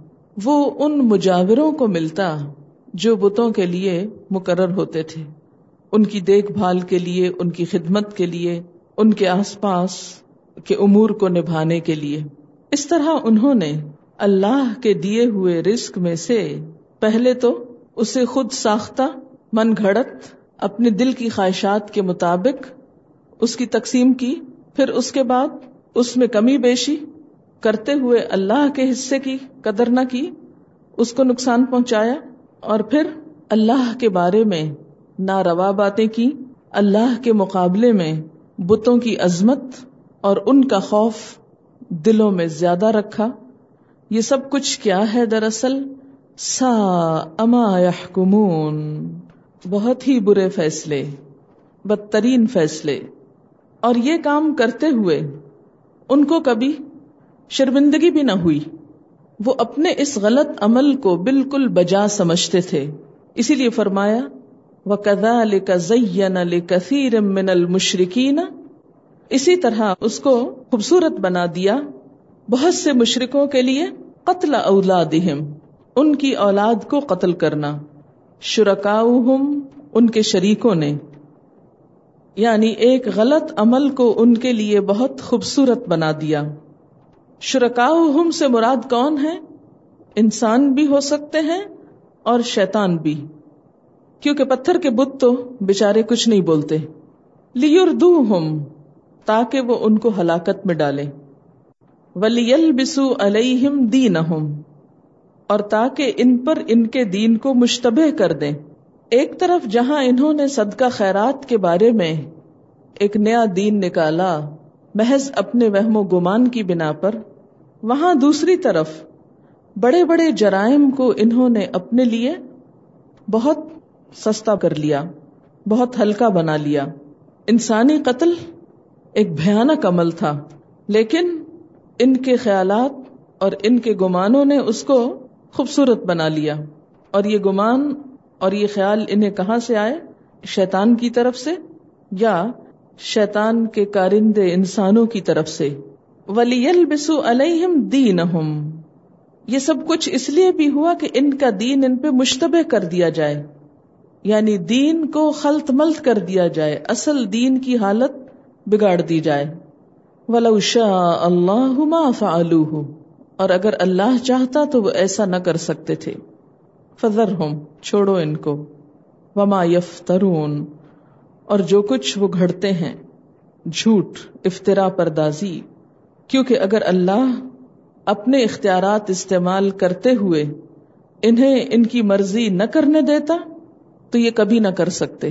اللہ تعالیٰ اس بات کی پوری قوت رکھتا ہے کہ بزور ان کو روک دے، لیکن اس نے ایسا نہ کیا۔ بلکہ انہیں آزادی دی۔ پھر ایک اور عقیدہ، وقالو، اور وہ کہتے ہاں انعام و ہرس کہ یہ مویشی اور کھیت ہجر ممنوع ہے ہجر ایک ایسے علاقے کو کہتے ہیں، ایک ایسا مکان جس کا احاطہ، چار دیواری، پتھروں سے بنائی جائے۔ حجر پتھر کو کہتے ہیں نا؟ تو وہ گھر جس کی باؤنڈری وال پتھروں سے بنی ہو وہ کیا کہلاتا ہجر۔ کیونکہ اس میں رکاوٹ ہو جاتی، کوئی اندر نہیں آ سکتا، نقب نہیں لگا سکتا، عموماً اس کو پھلانگنا بھی دشوار ہوتا ہے۔ قوم سمود کے لیے بھی لفظ اصحاب الحجر استعمال ہوا ہے، کیونکہ وہ بھی پتھروں کو تراش کر عمارتیں بناتے تھے۔ عقل کو بھی ہجر کہا جاتا ہے، کیونکہ وہ بھی انسان کو غلط کاموں سے روکتی ہے۔ یہاں کس معنی میں استعمال ہوا؟ کہ یہ کچھ جانوروں کو روک دیتے۔ کہ ان کو کوئی بھی استعمال نہیں کر سکتا۔ نہ ان کا دودھ پیا جا سکتا ہے، نہ ان پہ سواری ہو سکتی ہے، نہ ہی ان کو ذبح کیا جا سکتا ہے۔ یہ کیا ہے بتوں کے نام پہ آزاد ہیں۔ لا یتعمہا نہیں کھا سکتا ان کو اللہ من نشا مگر جسے ہم چاہیں۔ یعنی اگر یہ ذبح کیے جائیں تو صرف وہی کھا سکتے ہیں جن کے بارے میں ہم چاہیں، ہم اجازت دیں کہ وہ کھا لیں۔ بزا مہم، ان کے اپنے خیال کے مطابق، یہ سارا دین کون سا دین ہے؟ بزا مہم کا، خود ساختہ خیالات پر مبنی۔ وہ انعام اور کچھ مویشی۔ حر مت ظہور ان کی پیٹھیں حرام کر دی گئیں یعنی کوئی سواری نہیں کر سکتا۔ وہ انعام کچھ مویشی جانور۔ لا اسکر اسم اللہ علیہ جن پر یہ اللہ کا نام لیتے ہی نہیں۔ یعنی اللہ کا نام لیے بغیر ان کو ذبح کر دیتے۔ اور کیا کہتے؟ کہ ہمیں ایسا کرنے کا حکم اللہ نے ہی دیا ہے۔ افطرا ان علیہ، اللہ پہ جھوٹ گھڑتے ہوئے۔ اپنے اس غلط کام کو پھر اللہ کی طرف منسوب کرتے۔ سیجزیہم بما کانو یفترون۔ ان قریب وہ جزا دے گا ان کو جو کچھ وہ جھوٹ گھڑتے رہے ہیں۔ یعنی ان سب باتوں کو اللہ تعالیٰ کیا قرار دیتے ہیں؟ افطرا ایک اور رسم۔ وقالو اور وہ کہتے معافی بتو نہا دہل انعام جو ان جانوروں کے پیٹوں میں ہے خالصت الکورنا وہ وقف ہے ہمارے مردوں کے نام وہ محرم اللہ ازواجنا، اور حرام ہے ہماری بیویوں پر۔ یعنی کسی بھی جانور کے پیٹ کا بچہ کون کھا سکتا ہے؟ صرف مرد کھا سکتے ہیں۔ اور بیویاں بالکل نہیں کھا سکتی۔ وہ یقم مئی اور اگر وہ مردار ہو، مردہ پیدا ہو جائے۔ فہم فی شرکا تو سب کھا سکتے ہیں، سب اس میں شریک ہو سکتے ہیں۔ سید زی ہم وسفہم ان قریب وہ جزا دے گا بدلا دے گا ان کو۔ وسفہم ان کے بیان کا، ان کے اس جھوٹ گھڑنے کا۔ ان نہ حکیم علیم بے شک وہ حکمت والا، علم والا ہے۔ قد خسر الزین قتل اولادہم یقیناً نقصان اٹھایا ان لوگوں نے جنہوں نے قتل کر ڈالا اپنی اولاد کو سفہم حماقت میں پاگل پن میں، جہالت میں، بغیر علم، بے علم، بغیر علم کے، بغیر کسی دلیل کے بحر رمو رزقہم اللہ اور حرام قرار دیا جو اللہ نے ان کو رزق دیا تھا۔ افطرا ان اللہ اللہ پہ جھوٹ گھڑتے ہوئے۔ قد یہ لوگ بھٹک گئے تھے۔ وما کانو محتدین اور وہ ہدایت پانے والے نہ تھے۔ انہوں نے اپنے ان عادات، رسم و رواج، خرافات کو ہدایت سمجھ لیا۔ تو جو شخص کسی غلطی کو غلطی سمجھے ہی نہ، وہ کبھی بھی ہدایت نہیں پا سکتا۔ اب یہ مختصر سی وضاحت آپ نے ان ساری رسموں کی سنی، جو دور جاہلیت میں اربوں کے ہاں مشہور اور معروف تھیں۔ ذرا ہم شروع سے ان کا جائزہ لیتے ہیں اور ساتھ ساتھ اپنے اعمال کو بھی دیکھتے ہیں کہ ہم اس اکیسویں صدی میں جدید دور میں کون کون سے ایسے کام ہیں جو دور جاہلیت والے ہی کر رہے ہیں اور کن کن ہماری رسموں میں مماثلت ہے یا مشابہت ہے ان کے ساتھ۔ پہلی چیز وجہ مما ذرا امن الحرس والانعام نصیبا۔ ان لوگوں نے اللہ کے لیے خود اسی کی پیدا کی ہوئی کھیتیوں اور مویشیوں میں سے ایک حصہ مقرر کیا ہے۔ غیر اللہ کا حصہ۔ یعنی اللہ کا حصہ مقرر کر دیا کہ بس یہ اللہ تعالی کا ہے اور یہ باقی ہمارا ہے یا کسی اور کا غیر اللہ کا ہے۔ کیا آج ہم اس چیز سے آزاد ہوئے؟ مجموعی طور پر ہم اپنی زندگی کا جائزہ لیں۔ جو نعمتیں بھی ہم کو ملی ہیں، وہ سب ہماری کس کام میں استعمال ہو رہی ہیں۔ اور اس میں ہم نے اللہ کے لیے کہیں صرف ایک حصہ تو نہیں مقرر کر دیا کہ یہ گوشہ، یہ علاقہ، یہ جگہ، یہ مال، یہ وقت، یہ طاقت اور صلاحیت بس اللہ کے لیے۔ اور باقی اس میں اللہ کا کوئی دخل نہیں۔ دین اور دنیا کی تقسیم۔ یہ بیچارے تو صرف مویشیوں اور کھیتیوں میں ہی کر رہے تھے۔ ہم نے ساری زندگی میں کر ڈالا۔ سب کچھ دیا اس نے، لیکن اس کے نام کا بس ایک مخصوص ریزرو حصہ کہ یہ اس کے لیے اور باقی سب کچھ ہماری مرضی کے مطابق، ہماری خواہشات کے مطابق۔ اگر ان رسموں کی حد تک لٹرلی دیکھا جائے تو اس میں بھی ہمارے ہاں ایسی چیزیں موجود ہیں کہ کچھ جانور اللہ کے نام پہ ذبح ہوتے ہیں اور کچھ بزرگوں کے نام پر۔ اور جو بزرگوں کے نام پر ذبح ہوتے ہیں، وہ کہاں لے جائے جاتے ہیں؟ مخصوص مزاروں کے اوپر، قبروں کے اوپر، مخصوص علاقوں میں۔ لیکن اگر اس کو آپ یہ کہیں کہ نہیں، ہم تو ایسی کسی جاہلیت میں مبتلا نہیں ہے الحمد للہ صرف اللہ ہی کے نام کی قربانی کرتے ہیں۔ اور اللہ ہی کے نام کا صدقہ خیرات کرتے ہیں۔ ہمارے صدقے خیرات میں کسی اور کی نہ نیاز ہے، نہ نظر ہے، نہ نام ہے۔ کیونکہ ہمارے یہاں ایسے لوگ بھی ہیں نا کہ جو گیارہویں والے کے نام خرچ کرتے ہیں، مخصوص دن میں گیارہ تاریخ کو، چاند کی، یا دودھ وغیرہ، یا جانور۔ بعض جانور آپ نے دیکھے ہوں کہ گلی بازاروں میں پھر رہے ہوتے ہیں کہ یہ کسی خاص بزرگ کے نام پر وقف ہیں۔ یہ چیزیں بھی ہمارے معاشرے میں پائی جاتی ہیں کہ مخصوص درگاہوں پہ، مزاروں پہ، مقبروں پہ مخصوص مال خرچ کرنا یا قربانی کرنا صدقہ خیرات کرنا اور جیسے کہ مگر مچھوں کو بھی کھلایا جاتا ہے ان کے نام کا مخصوص ہے، وہ انسانوں کو نہیں مل سکتا، چاہے وہ بےچارے بھوکے مرتے رہیں، چاہے وہاں قحط پڑا ہوا ہو، وہاں بھیجنے کی بجائے سمندر میں پھینکا جا رہا ہے۔ یہ رسمیں بھی بہت موجود ہیں، لیکن ان رسموں کو تو ہم بہت جلدی پوائنٹ آؤٹ کر لیتے ہیں۔ دیکھا وہ فلانا یہ شرک کر رہا ہے، فلاں یہ کر رہا ہے، لیکن اس سے بڑی بات جو ہماری زندگی میں آ چکی ہے اور جس بیماری کی ہم کو خبر ہی نہیں، اس کی طرف سے ہم بالکل بے نیاز ہو چکے ہیں۔ اور وہ کیا ہے؟ کہ جب ہماری عقیدت اور محبت کا مرکز اللہ کی ذات کے سوا کوئی اور ہو جاتا ہے، تو پھر ہمارا کیا حال ہوتا ہے؟ کہ جو اللہ کی یاد کے لیے مخصوص وقت ہوتا ہے، اس میں بھی ہم اسی کو یاد کرتے رہتے ہیں۔ مثلا نماز میں۔ ہے یا نہیں؟ کوئی زندہ یا مردہ، کوئی مادی یا غیر مادی، کوئی انسان یا مال یا چیز یا جگہ، جب ہماری محبتوں کا مرکز بن جاتی ہے کہ ہمیں اس سے گہری دلچسپی ہو جاتی، پھر کیا ہوتا ہے؟ کہ جو وقت اللہ کی عبادت کے لیے مخصوص ہوتا ہے، اس میں بھی ہم کیا کرتے ہیں؟ اس کو یاد کرتے رہتے ہیں۔ مثلا کسی کا بت مال ہے، اس کا بزنس ہے، وہ کیا ہے؟ کھڑا مسجد میں ہے۔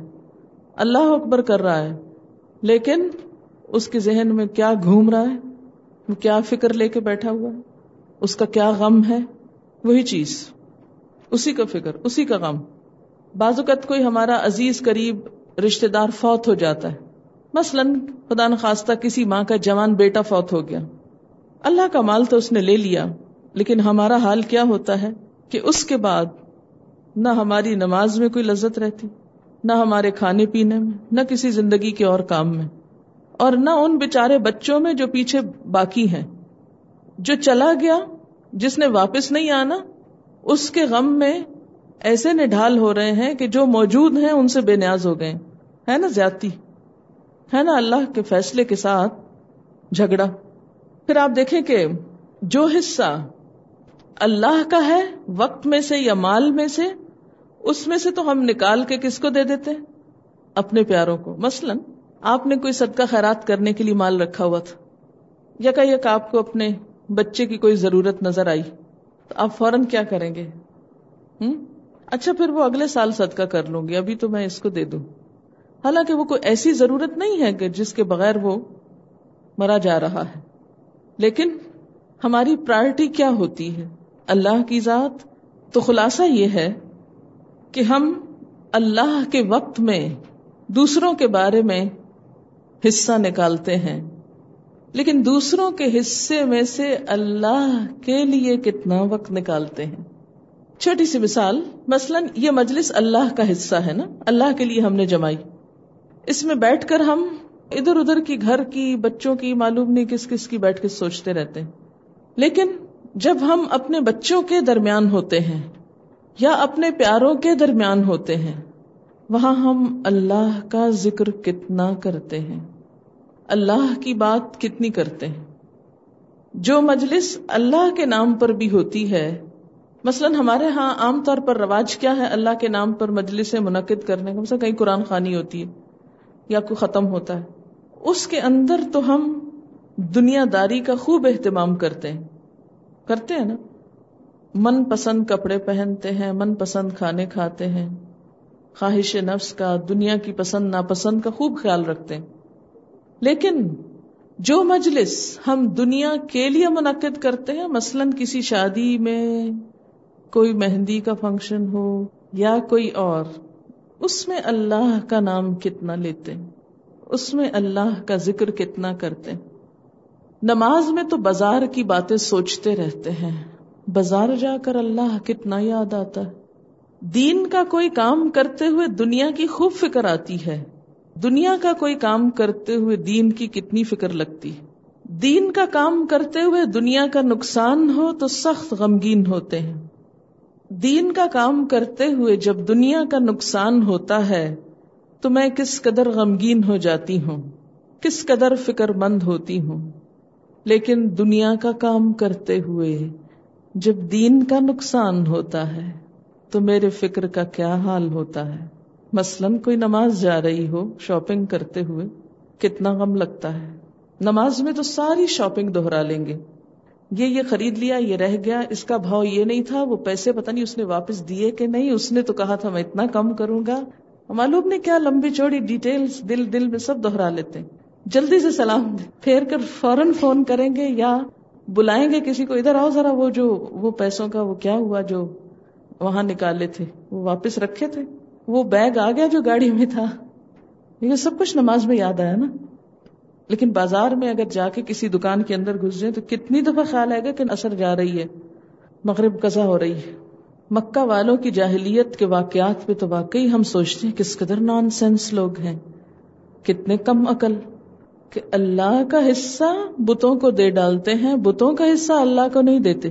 تو ذرا ہم اپنے گریبان میں جھانکیں کہ ہم اللہ کا وقت اللہ ہی کو دیتے ہیں۔ ہمارے بت دوسرے ہیں نا۔ ہر ایک کا بت کیا ہے؟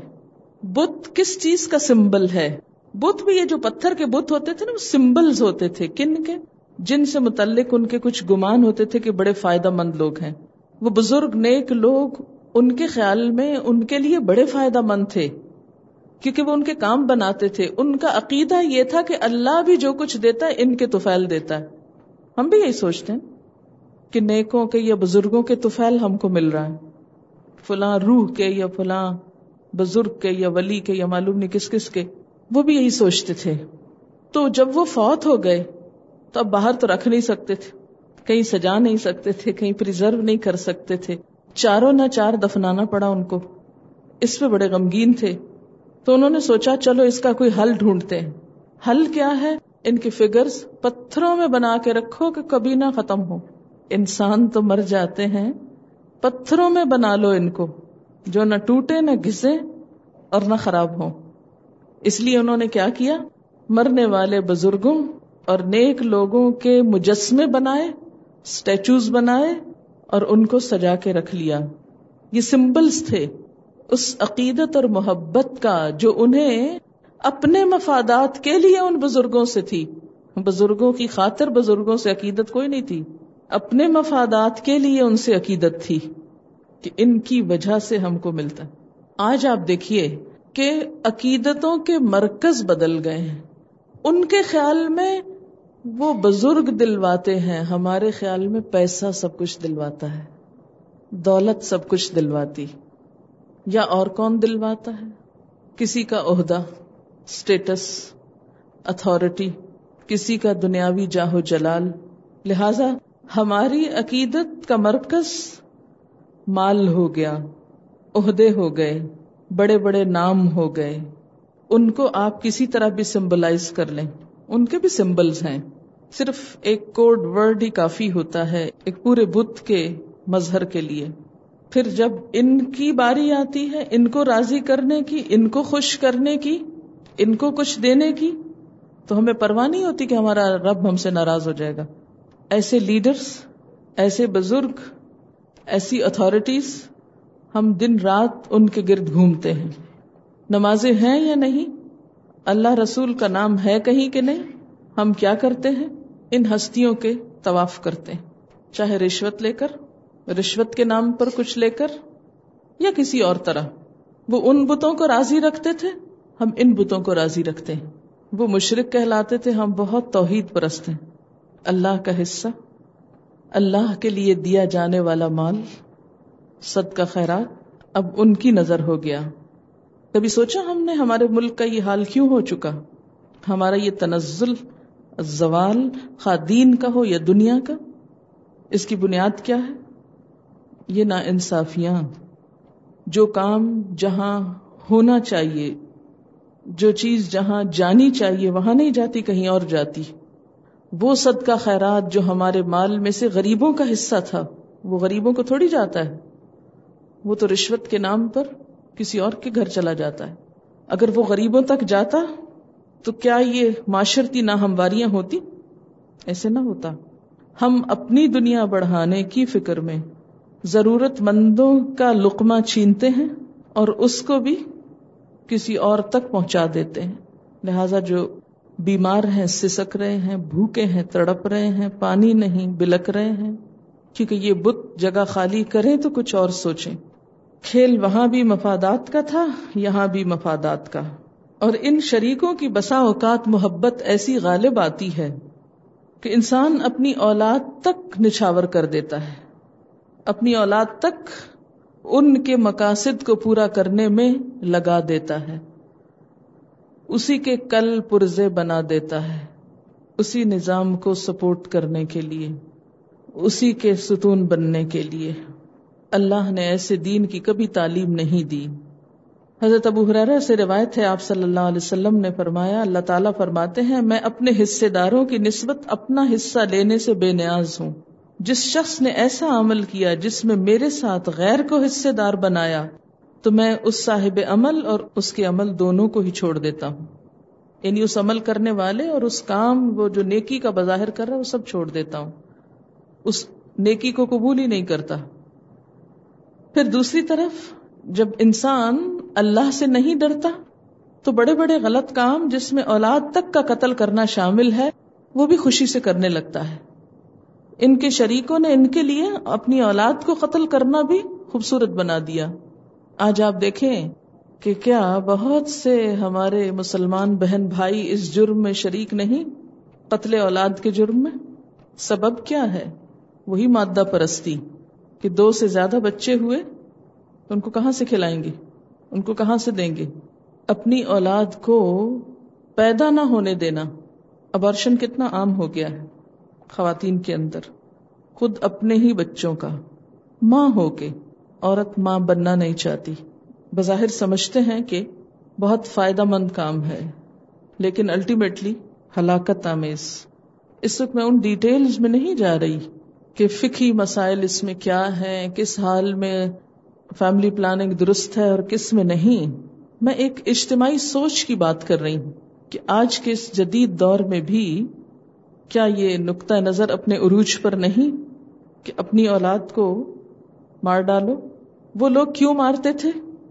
تین طرح کا قتل ہوتا تھا جاہلیت کے دور میں۔ نمبر ایک، لڑکیوں کا قتل۔ اس خیال سے کہ کوئی ان کا داماد نہ بنے۔ داماد ان کے نزدیک ایک بہت خراب چیز تھی۔ یہ بھی ان کا اپنا خیال تھا۔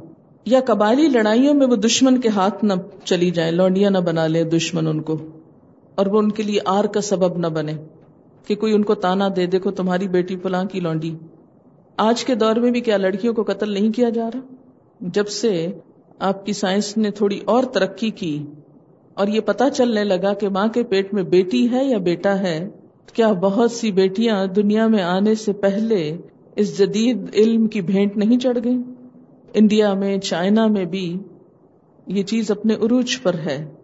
چائنا میں اس لیے کہ وہاں ایک بچے کی پرمیشن ہے کہ ایک بچہ پیدا کر سکتے ہیں۔ اب بعض علاقوں میں دوسرے کی بھی اجازت ہوگی۔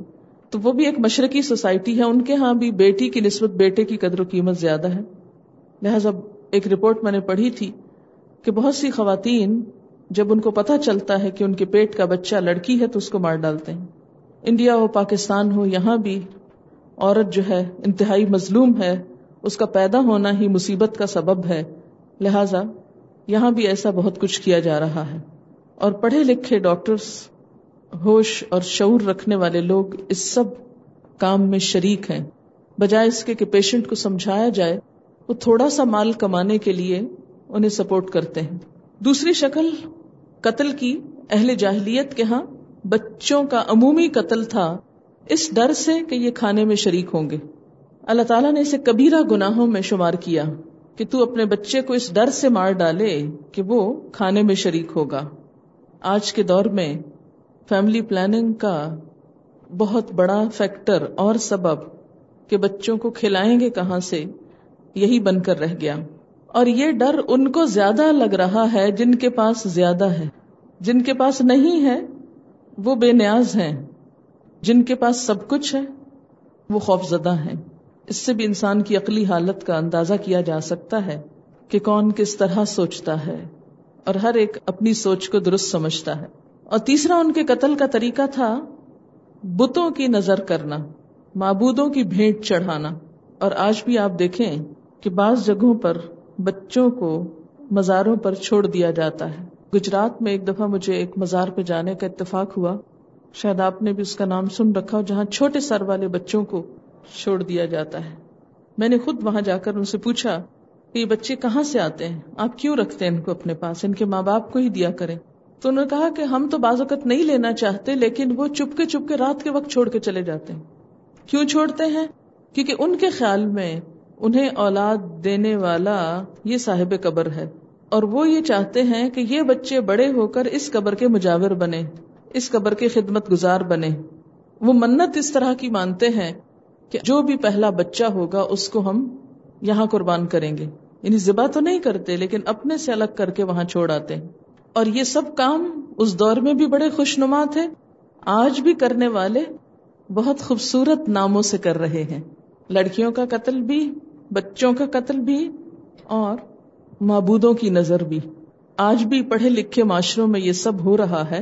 فرمایا تاکہ یہ ان کو ہلاکت میں مبتلا کرے اور ان پر ان کے دین کو مشتبہ بنا دے دین کو مشتبہ کیسے بنا دے کہ پہلے انہوں نے اپنے خیالات سے یہ سب کچھ شروع کیا، پھر اسے دین کا حصہ بنانے لگے۔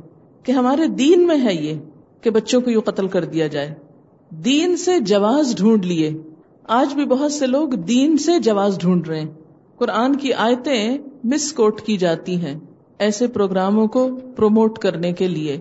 پچھلے دنوں ایک مشہور آیت مجھے کسی نے بتایا، میں نے خود تو نہیں دیکھی کہ ربنا ولا تو ہم ملنا مالا طاقت اللہ کو فیملی پلاننگ کے اشتہار میں استعمال کیا جا رہا ہے۔ حالانکہ اس آیت سے ایسا کوئی مطلب نہیں نکلتا۔ لیکن جو لوگ قرآن نہ پڑھے انہیں کہاں سے پتا کہ اس آیت کا اصل مطلب کیا ہے؟ جب ہم یہ سب کچھ دیکھتے ہیں تو سوچتے ہیں کہ اللہ تعالیٰ زبردستی سے کیوں نہیں روک دیتے یہ سب؟ فرمایا، ولو شاء اللہ فعلو اللہ نے چونکہ ان کو آزادی دی ہے کہ جو اپنے عقل کو، اپنے وسائل کو جس کام میں چاہے استعمال کرے، تو یہ اس وجہ سے کر رہے ہیں۔ اور پھر وقالو حاضی انعام و ہرسن ہجر۔ دین کی ظاہریت میں بے وجہ کی تفصیلات۔ دین کے ظاہری پہلوؤں میں بلا وجہ کی ڈیٹیلز نکتا چینیاں مشگافیاں مثلا یہ جانور اور یہ کھیت ممنوع ہے اس میں کوئی انٹر نہ ہو، یہاں کوئی نہیں آ سکتا، یہ کوئی نہیں کھا سکتا۔ لا یا تامہ اللہ منشا کوئی اس کو ہاتھ نہیں لگا سکتا، مگر جس کو ہم چاہیں۔ تو دین کسی انسان کی اجارہ داری تو نہیں کہ وہ جس کو چاہے دے اور جس کو چاہے نہ دے۔ وہ تو اللہ کا دیا ہوا ہے، جو چاہے استعمال کرے۔ پھر خود سے خود قانون بنا کے کچھ جانوروں کی سواری حرام کر دی کہ ان پہ کوئی سوار نہیں ہو سکتا۔ کچھ جانوروں پر اللہ کا نام ہی نہیں لیا جا سکتا، یہ بھی خود سے ایک منہ شگافی نکال لی۔ اللہ نے کہیں نہیں فرمایا ایسا۔ اور یہ سب خود ساختہ باتیں سیلف میڈ ایڈیشن دین کا کس کے نام منسوب کر دیا گیا؟ اللہ کے نام منسوب کر دیا گیا۔ پھر کیا کہا؟ جو ہمارے ان جانوروں کے پیٹ میں ہے یعنی پیٹ کے بچے، وہ صرف مرد کھا سکتے ہیں، عورتیں نہیں کھا سکتے ہمارے ہاں بھی بعض کھانے صرف عورتیں کھا سکتی ہیں۔ مثلاً ایک مشہور شاید نیاز ہے بی بی فاطمہ کے نام کی، کہ جو کسی بچے یا لڑکے تک کو نہیں دی جا سکتی، چھوٹا بچہ بھی اس کو نہیں کھا سکتا۔ بی بی کی سہنک اس کو بولتے ہیں معلوم نہیں کیا۔ پھر اسی طرح بعض مخصوص نیاز، وہ صرف عورتیں کھا سکتی ہیں، مرد نہیں کھا سکتے۔ پھر یہ کہ حاملہ نہیں کھا سکتی۔ مثلاً مہندی جو ہے وہ بیوہ عورت نہیں لگا سکتی اور یہ کام کنواری نہیں کر سکتی اور یہ شادی شدہ نہیں کر سکتی۔ یہ سب تقسیم خود کی خود کی ہوئی کہیں کسی کتاب میں ان کی کوئی ایسی تفصیل نہیں آئی۔ اور پھر عقل کے مارے اگر وہی بچہ مر جاتا تو کہتے سب کھا سکتے فرمایا سیدی ہم وسفہم ان کی سب باتوں کی جزا اور بدلہ اللہ ان کو دے گا۔ اس کی سزا ان کو ملے گی۔ اب آپ دیکھیں کہ بظاہر دین کو انہوں نے اپنے ہاتھ میں لیا، اللہ کی حدود توڑی۔ دین کی ظاہری شکلوں کو اتنی تفصیل میں اڈاپٹ کیا اور دین کی اسپرٹ سے بالکل بے نیاز ہو گئے۔ اور قتل اولاد تک کے جرائم کو اپنے لیے بہت آسان کر لیا۔ معمولی مسائل پہ جھگڑے کیے اور بڑے بڑے جرائم کو ٹھنڈے دل سے گوارا کر گئے۔ ظاہری چیزوں میں تشدد برتا، قواعد و ضوابط تراشے، اصل دین سے دور کر کے رسوم و رواج میں الجھا دیا۔ یہ سب رسمیں ہی تو تھی یہ یہ نہ کھائے، یہ وہ نہ کھائے، یہ ایسا نہ کرے، جیسے ہمارے ہاں مختلف رسمیں ہیں شادی بیاہ کے موقع پر، اس میں خود ساختہ قوانین ہیں، اور دوسری طرف قتل اولاد کے جرم کو اپنے لیے جائز قرار دے دیا، خدا کے پاکیزہ رزق سے لوگوں کو محروم کر دیا، اور بڑی بڑی چیزوں کو نظر انداز کر دیا۔ فرمایا، ان کا اصل حال کیا ہے؟ قدلو وما کانو محتدین یہ بھٹک چکے ہیں۔ ان کو کوئی سمجھائے بھی تو سمجھنا نہیں چاہتے۔ جن چیزوں پہ یہ جم گئے ہیں ان سے یہ پھیرے نہیں جا سکتے۔ انہوں نے لکھا ہے کہ بی بی فاطمہ کی نیاز کی مٹھائی مردوں اور لڑکوں کو نہیں کھانے کی اجازت دی جاتی، خواہ لڑکے روتے رہے دیکھ کر۔ بی بی آسیہ کی نیاز پشاور کے علاقے میں بنائی جاتی ہے، جس کے پیچھے تصور ہے کہ علیہ السلام فرعون کے قتل کرنے سے بچ گئے۔ جب انہوں نے لال کی بجائے انگارا اٹھا لیا تو منت پوری ہونے پر بی بی آسیہ نے اپنی مخصوص خواسوں کے ساتھ چھپ کر روٹی کی چوری کوٹی اور کھائی۔ تو منت پوری ہونے پر صرف خواتین کو دعوت دے کر کھلائی جاتی ہے، صرف خواتین کھاتی ہیں، مرد حضرات کو ایک نوالا تک نہیں دیا جاتا۔ لا الا من نشاء بزامہم۔ معین الدین چشتی اجمیر انڈیا کے مزار پر مجاوروں کا کہنا ہے کہ ہمیں ان کی توفیل اتنا ملتا ہے کہ کچھ کام کرنے کی ضرورت ہی نہیں۔ سب ان کی اولاد ہیں اور آپس میں باہم رضامندی سے مختلف خاندانوں نے وقت تقسیم کر لیا ہے۔ جس کے وقت میں جتنا مال اور نظر آئے، سب ان کے گھر جاتا ہے۔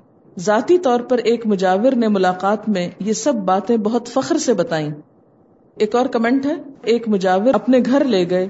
تین منزلہ پختہ بہترین مکان اور پلنے والا بہت بڑا کنبا سب خوشحالی کی منہ بولتی تصویریں تھیں۔ اور یہ سب کرم خواجہ غریب نواز کا تھا۔ آج کا بت پیسہ ہے، مشہور معاورہ فخریہ بولا جاتا ہے کہ پیسہ اگرچہ خدا نہیں، مگر خدا جیسی طاقت رکھتا ہے۔ ایک اور کمنٹ ہے، کوئی دوست آ جائے مہمان رشتے دار یا کوئی اور ایسا کام آ پڑے جو ہمارا بہت سا وقت لے لے، تو ہم وہ وقت نماز سے نکالنے کی کوشش کرتے ہیں۔ ہماری نماز مختصر ہو جاتی ہے خوشو و خزو کم ہو جاتا ہے، کہیں جانا ہو نماز مختصر کر لیتے ہیں۔ لیکن کہیں کبھی ایسا کم ہی ہوا کہ دیگر کاموں کے اوقات میں سے اگر کچھ وقت بچ جائے تو ہم اسے کسی نیک کام میں لگائیں۔ اس کو پھر کسی اور لغویات میں لگا لیتے ہیں۔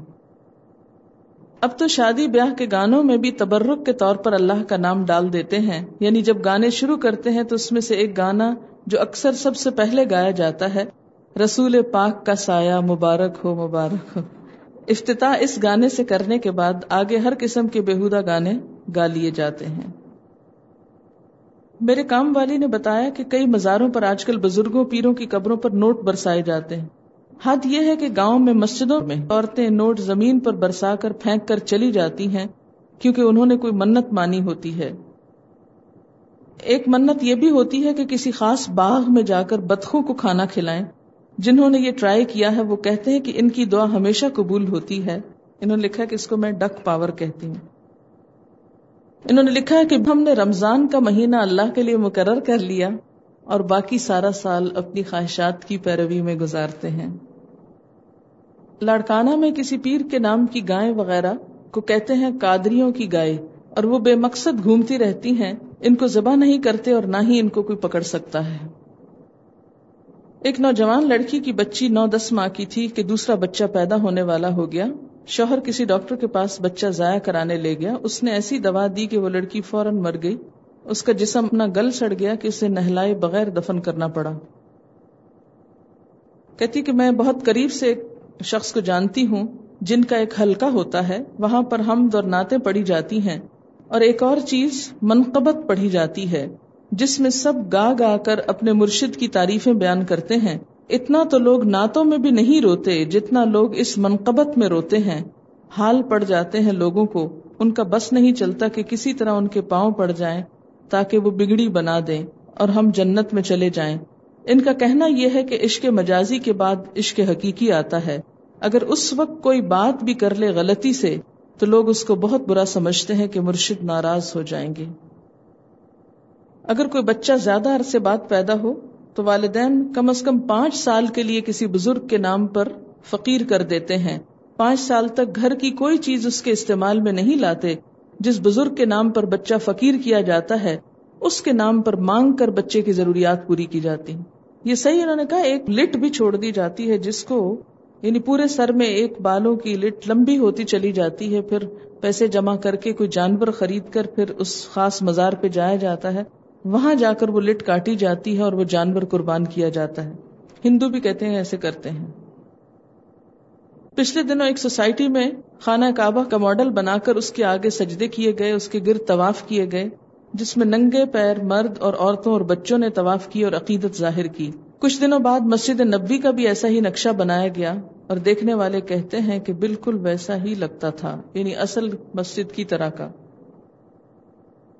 ہمارے ہاں بہت سارے لوگوں کا ایک گروہ ہے جو لاہور ہر سال اہتمام کے ساتھ ہزاروں روپے کرائے کے خرچ کر کے کراچی میں پیر صاحب کے مزار کے عرس پر حاضری دینے کے لیے آتے ہیں۔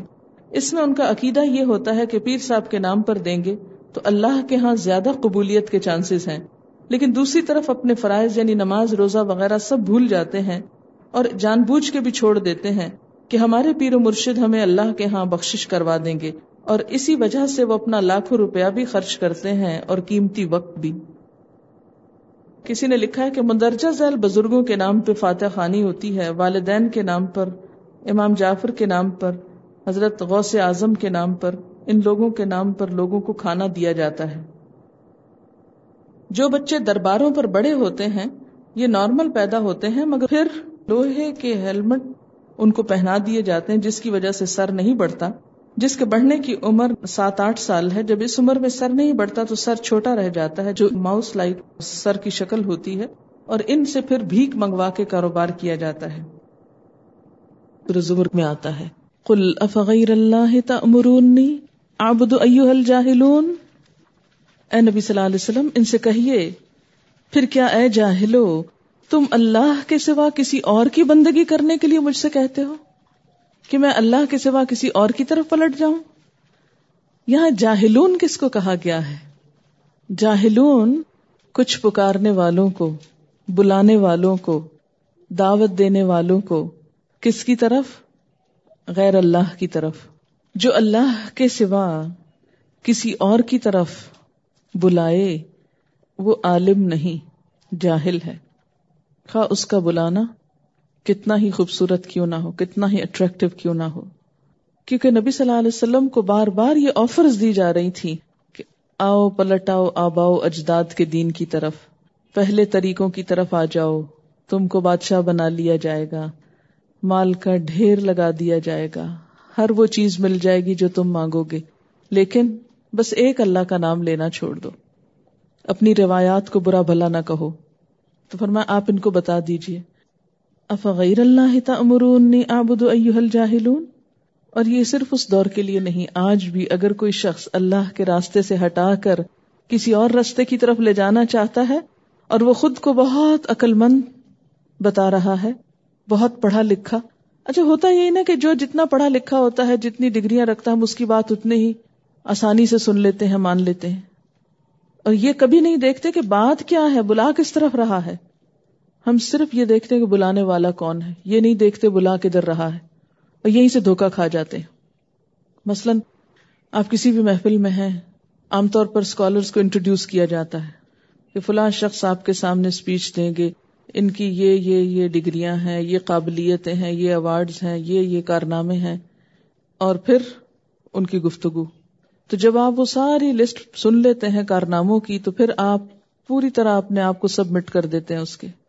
حوالے کر دیتے ہیں۔ اب جو وہ کہے گا وہی آپ کے لیے حرف آخر ہو جائے گا۔ کیوں؟ اس لیے کہ اس کے پاس تو بہت بڑی ڈگریاں یہ کبھی نہیں کھنگالیں گے کیا کہہ رہا ہے۔ جبکہ نبی صلی اللہ علیہ وسلم نے ہمیں کیا سکھایا ہے؟ یہ نہ دیکھو کہ بلانے والا کون ہے۔ یہ نہ دیکھو۔ یہ دیکھو کس چیز کی طرف بلا رہا ہے۔ یہ ہے عقل مندی کی علامت۔ مگر ہم دوسری طرف سے دیکھتے ہیں۔ کون ہے؟ کس نے فرمایا؟ اسی لیے تو ہر وقت کوٹیشن پڑھتے رہتے ہیں نا بڑی بڑی۔ افلاطون نے یہ کہا اور ارستو نے یہ کہا اور فلاں صاحب نے یہ فرمایا، بڑے بڑے اقوال۔ اور یہ نہیں دیکھتے آگے بات کیا ہے۔ نام ہی کافی۔ اسلام میں نام ہی کافی نہیں۔ وہاں دیکھا یہ جائے گا کہ کہنے والا آخا کتنا بڑا علامہ کیوں نہ ہو۔ وہ کہہ کیا رہا ہے؟ عقل سے کام لو۔ آنکھیں بند کر کے کسی کے پیچھے چلنے والے تو کون ہوتے ہیں؟ ان نشر اللہ اسم البکم الزین اللہ بدترین جانور اللہ کے نزدیک وہ لوگ ہوتے ہیں جو اندھے بہرے ہوتے ہیں، گنگے بہرے ہوتے عقل سے کام ہی نہیں لیتے، کچھ سمجھتے ہی نہیں، آنکھیں بند کر کے بھاگے چلے جاتے ہیں۔ بڑے بڑے خوشنما نعرے ان کو اپنے جال میں پھنسا لیتے ہیں۔ بالکل بھیڑ بکریاں ایسے ہی کرتی ہیں نا کہ ان کو نہیں پتا کہ یہ ہم کو چرانے لے جایا جا رہا ہے یا ذبح کرنے لے جایا جا رہا ہے۔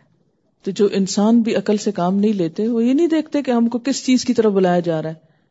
بس وہ صرف یہ دیکھتے کون بلا رہا ہے۔ وہ کسی لیڈر کی صرف ظاہری شخصیت سے مروب ہو کر آنکھیں بند کر کے خود کو اس کے پیچھے جھونک دیتے ہیں۔ میں نے آپ کو آج تک بتایا میری پی ایچ ڈی کا ٹائٹل کیا تھا، عنوان کیا تھا، میری ریسرچ کیا تھی، اس میں کیا لکھا میں نے۔ کبھی آپ نے پڑھا میرا تھیسس؟ کبھی میں نے وہ تھیسس لا کے پڑھایا آپ کو؟ کبھی نہیں۔ اس کا تو ہارڈلی کہیں ذکر ہوا ہے۔ بالکل میں اپنے لیے بھی یہی بات کہوں گی کہ نہ آپ میرے بولنے پہ جائیں، نہ آپ میری شکل و صورت پہ جائیں، نہ کسی اور ڈگری پہ جائیں۔ آنکھیں کھول کے دیکھا کریں، میں کیا کیا رہی، کیا بول رہی ہوں؟ اسی میں بھلائی ہے میری بھی اور آپ کی بھی۔ اور سارا دن ہم کیا کھول کے بیٹھے رہتے ہیں؟ کیا کام ہوتا ہے؟ پہلے تو لفظ لفظ کا ترجمہ ہوتا ہے۔ پھر اس کے بعد یہ ہے کہ انہی آیتوں کو آگے پیچھے سے دیکھتے ہیں۔ پھر کوئی احادیث اس سے متعلق مل گئی تو ان کو ساتھ کوٹ کر لیتے ہیں۔ بس یہ چند جملے بیچ کے بولے جاتے ہیں، وہ جو ان کو جوڑنے کے کام آتے ہیں، باقی تو ٹیکسٹ ہے اللہ کی کتاب کی۔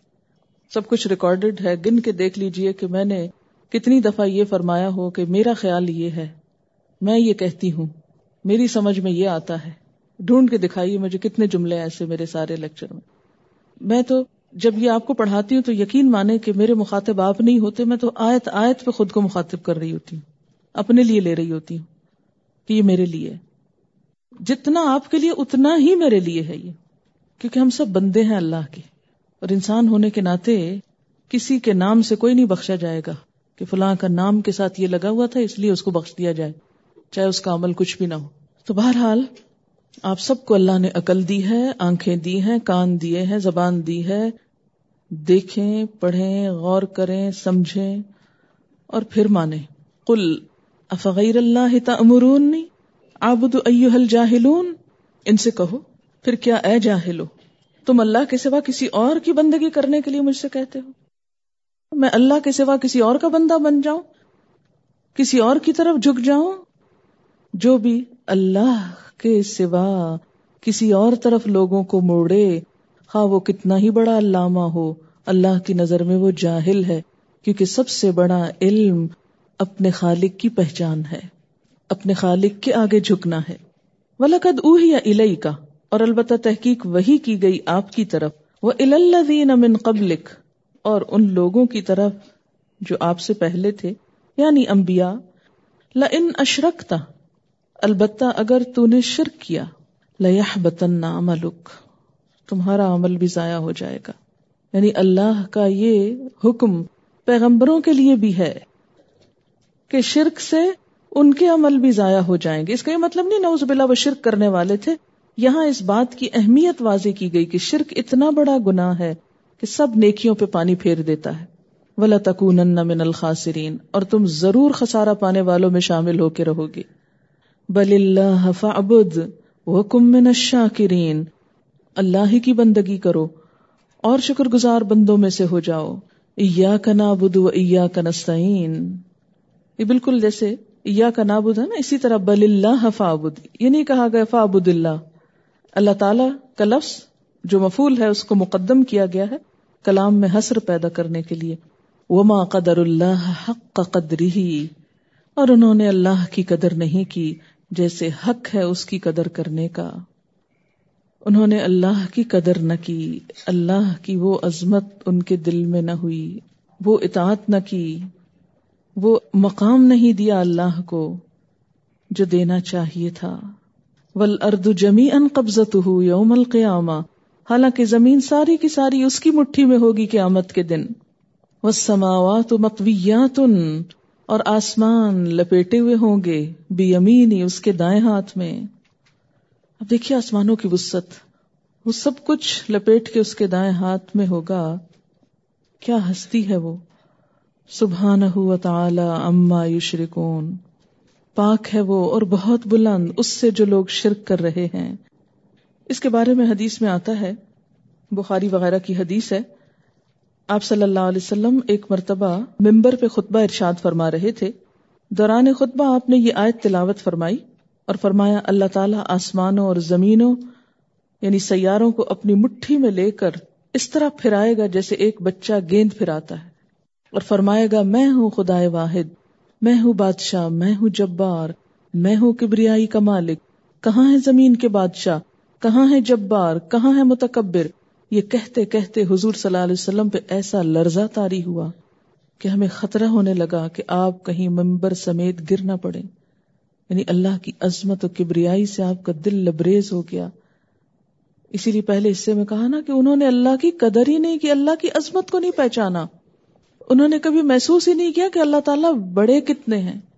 جس کے دل میں اللہ کی بڑائی بیٹھ جائے، پھر وہ اس کی نافرمانی کا سوچ بھی نہیں سکتا کہ اس کو ناراض کروں، اس کا حکم نہ مانو مثلاً آپ دیکھیے کہ آپ کی کوئی بہن آپ کی بات نہیں مانتی، تو آپ کو برا لگتا ہے، مگر اگر وہ آپ کی والدہ کی بات نہ مانے تو آپ کہتے لو، بہت غلط بات ہے، ماں کی بات ماننی چاہیے۔ کیوں؟ اس لیے کہ ماں بڑی ہے نا۔ اگر آپ کی بات اس نے نہیں مانی، کوئی بات نہیں، مگر ماں بڑی ہے تو ماں کی تو مان جانی چاہیے۔ تو اسی طرح جو جتنا بڑا ہوتا ہے، اس کی بات کا انکار اتنی ہی بڑی غلط بات ہوتی ہے۔ تو یہاں پر پہلے کیا فرمایا؟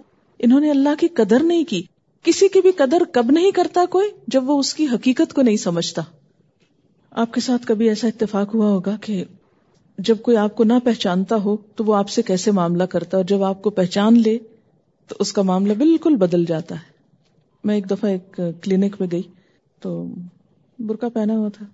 انہوں نے نام تو میرا سن رکھا تھا لیکن مجھے شکل سے نہیں دیکھا ہوتا نام پوچھا تو میں نے کہا فرحت میرا نام ہے۔ بالکل جیسے عام پیشنٹس کو ٹریٹ کرتے ہیں، عام طور پر روڈلی اور تھوڑا سا اسی طرح ٹریٹ کرتے کرتے۔ اتنے میں ایک اور پیشنٹ آئی اور انہوں نے مجھے دیکھ کے پہچانا۔ آپ یہاں بیٹھی جب میرا نام سنا تو دوسری ایک دم وہ اچھا سوری، مجھے تو پتہ ہی نہیں تھا یہ آپ ہیں اور میں نے آپ کو پہچانا نہیں اور وہ۔ تو میں یہ سوچ رہی تھی کہ صرف پہچان سے رویے میں فرق آ گیا۔ بالکل تبدیل ہو گیا رویہ۔ بولنے کا انداز، ہر چیز۔ اور بسا اوقات ہم بھی کسی کو جب نہیں پہچانتے تو اس کے ساتھ بالکل بیگانوں کا سا معاملہ کرتے۔ ہیں اور جب پہچان لیتے ہیں تو دل نچھاور کرتے ہیں۔ اللہ تعالیٰ کی جب معرفت ہو جاتی ہے نا، پھر گستاخیاں نہیں ہو سکتی۔ یہ اسی وقت ہوتی ہیں جب اس کی پہچان نہیں، معرفت نہیں۔ جتنی جتنی پہچان ہوتی جائے گی، اتنی ہی آجزی آتی جائے گی۔ اتنی ہی اطاعت آتی اتنی ہی سبمشن ہو جائے گی۔ اتنی بڑی ہستی، اس کی بات؟ نہیں، مجھے تو ڈر لگتا ہے۔ کل انی اخاف ان اسی تو ربی عذاب یوم نظیم کہہ دیجیے میں ڈرتا ہوں، اگر میں اپنے رب کی نافرمانی کروں، وہ بڑے دن کا عذاب مجھ کو پکڑ لے گا۔ وما قدر اللہ حق قدر انہوں نے اللہ کی قدر نہیں پہچانی، جیسے اس کی قدر پہچاننے کا حق ہے۔ کیوں؟ اس لیے کہ انہیں اللہ کی معرفت ہی نہیں، جانتے ہی نہیں وہ کتنی بڑی ہستی ہے۔ آپ دیکھیے کہ دنیا کا کوئی بڑا انسان ہمارے سامنے آ جاتا ہے تو ہم کس طرح بہیو کرتے ہیں، لیکن اس کے مقابلے میں اللہ کی بات سامنے آتی ہے تو ہم سنی انسنی کر دیتے اچھا ٹھیک ہے۔ تو جس دل میں رب کی بڑائی آ جائے، پھر وہ اس طرح بے نیازی نہیں برت سکتا اپنے رب سے۔ ایک عورت ایک قبر پہ بیٹھی تھی۔ نبی صلی اللہ علیہ وسلم نے اس کو سمجھایا کہ صبر کرو۔ تو فوراً بولی، تمہیں کیا معلوم میرے ساتھ کیا ہوا ہے؟ جو تم مجھے صبر کے لیے کہہ رہے ہو۔ بعد میں کسی نے بتایا کہ یہ حضور صلی اللہ علیہ وسلم تھے۔ تو فوراً جا کر معافی مانگی کہ میں آپ کو پہچانی نہ تھی، ورنہ میں آپ سے اس طرح بات نہ کرتی۔ اب ہم کہتے ہیں، کیوں اللہ تعالیٰ نے یہ کہہ دیا؟ یہ تو بڑا ظلم ہے، یہ بڑی زیادتی ہے، یہ سب باتیں اس لیے ہم بولتے ہیں کہ پتا نہیں ہے وہ ہے کیا چیز۔ حدیث قدسی ہے، میں اور جن و انس عجیب معاملے پر ہیں۔ پیدا میں کرتا ہوں، عبادت کسی اور کی ہو رہی ہے۔ رسک میں دیتا ہوں، شکر کسی اور کا ہو رہا ہے۔ میں اپنے بندے پر احسان کر کے محبت کا اظہار کرتا ہوں، مگر میرا بندہ نافرمانی کر کے مجھے کو ناراض کرتا ہے۔ سب کچھ دے میں رہا ہوں۔ توجہ کسی اور کی طرف۔ شکر کسی اور کا ہو رہا ہے۔ پر میں پہچانتے نہیں ہو اس کو۔ ایک چھوٹی سی پہچان دیکھو۔ ول ارد جمی ان قبضت یہ اتنی بڑی زمین جو ہے نا، وہ اس کی مٹھی میں ہوگی۔ اور نہ صرف یہ کہ زمین، بلکہ وس سماوات سارے آسمان، سب کچھ۔ اور کیا ہوں گے؟ متویات لپیٹے ہوئے اسکرول کی طرح۔ سب لپیٹ دیے جائیں گے اور لپیٹ کے اس کے دائیں ہاتھ میں ہوں گے۔ صبح نہ یشرکون۔ پاک ہے وہ۔ بہت بلند ہے ان سب باتوں سے جو یہ شرک کر رہے ہیں کہ اور مخلوق کو اس کے برابر قرار دے رہے ہیں۔ تو یہ چند باتیں کیا ہیں؟ کس سے متعلق ہیں؟ شرک سے متعلق ہیں، جن کے بارے میں ہمیں بہت محتاط ہونے کی ضرورت ہے اور بہت کیئرفل ہو کر بات کرنے کی بھی ضرورت ہے کیونکہ ذرا سی بھی بے احتیاطی جو ہے، وہ انسان کو اللہ کی نظر سے گرا دیتی۔ ہمیں اس بات کی فکر نہیں ہونی چاہیے کہ لوگ ہم کو کیا کہیں گے۔ فکر ہمیں کس بات کی ہونی چاہیے؟ کہ اللہ تعالی کے ہاں ہمارا کیا مقام ہے۔ کیونکہ اگر اللہ تعالیٰ ناراض ہو گئے تو ساری دنیا مل کے نہیں چھڑا سکتی۔ اور اگر اللہ تعالیٰ راضی ہو گئے اور سارے لوگ بھی ناراض ہو گئے ہم سے، تو بھی کوئی نقصان نہیں۔ قرآن میں کہتا ہے کل انما انا بشر مثلکم. یوحا الیہ، آپ ان کو بتا دیجیے کہ بے شک میں تم جیسا ہی ایک انسان ہوں، میری طرف وہی کی جاتی۔ اور وہی کا خلاصہ کیا ہے؟ انما الہکم الہ واحد، کہ تمہارا الہ معبود بس ایک الہ ہے۔ اس پر ایمان لاؤ، اس سے بس محبت کرو، اسی سے ڈرو، اسی کی اطاعت کرو، اسی کے بن جاؤ۔ فمن کا نیرجو لقاء ربه تو جو کوئی اپنے رب کی ملاقات کی امید رکھتا ہے، یرجو، امید رکھتا ہے، کس کی؟ لقاء ربه اپنے رب سے ملنے کی۔ اسے کیا کرنا چاہیے اس کے لیے؟ رب سے ملاقات کے لیے کیسی تیاری؟ جب آپ کو کسی بڑے انسان سے ملنا ہوتا ہے تو آپ اس کے لیے تیار ہوتے ہیں نا؟ تو اللہ تعالیٰ سے جو ملاقات کرنا چاہے، ان کو بھی تیاری کرنی چاہیے۔ کیسی تیاری؟ فلیام عمل صالحن نیک کام کرنے چاہیے اچھے عمل کرنے چاہیے یہ ہے اصل تیاری۔ کیونکہ اللہ تمہاری شکلوں کو اور مال کو نہیں دیکھتا۔ دنیا میں تو تیاری کے لیے یہ دو چیز چاہیے ہوتی ہے نا۔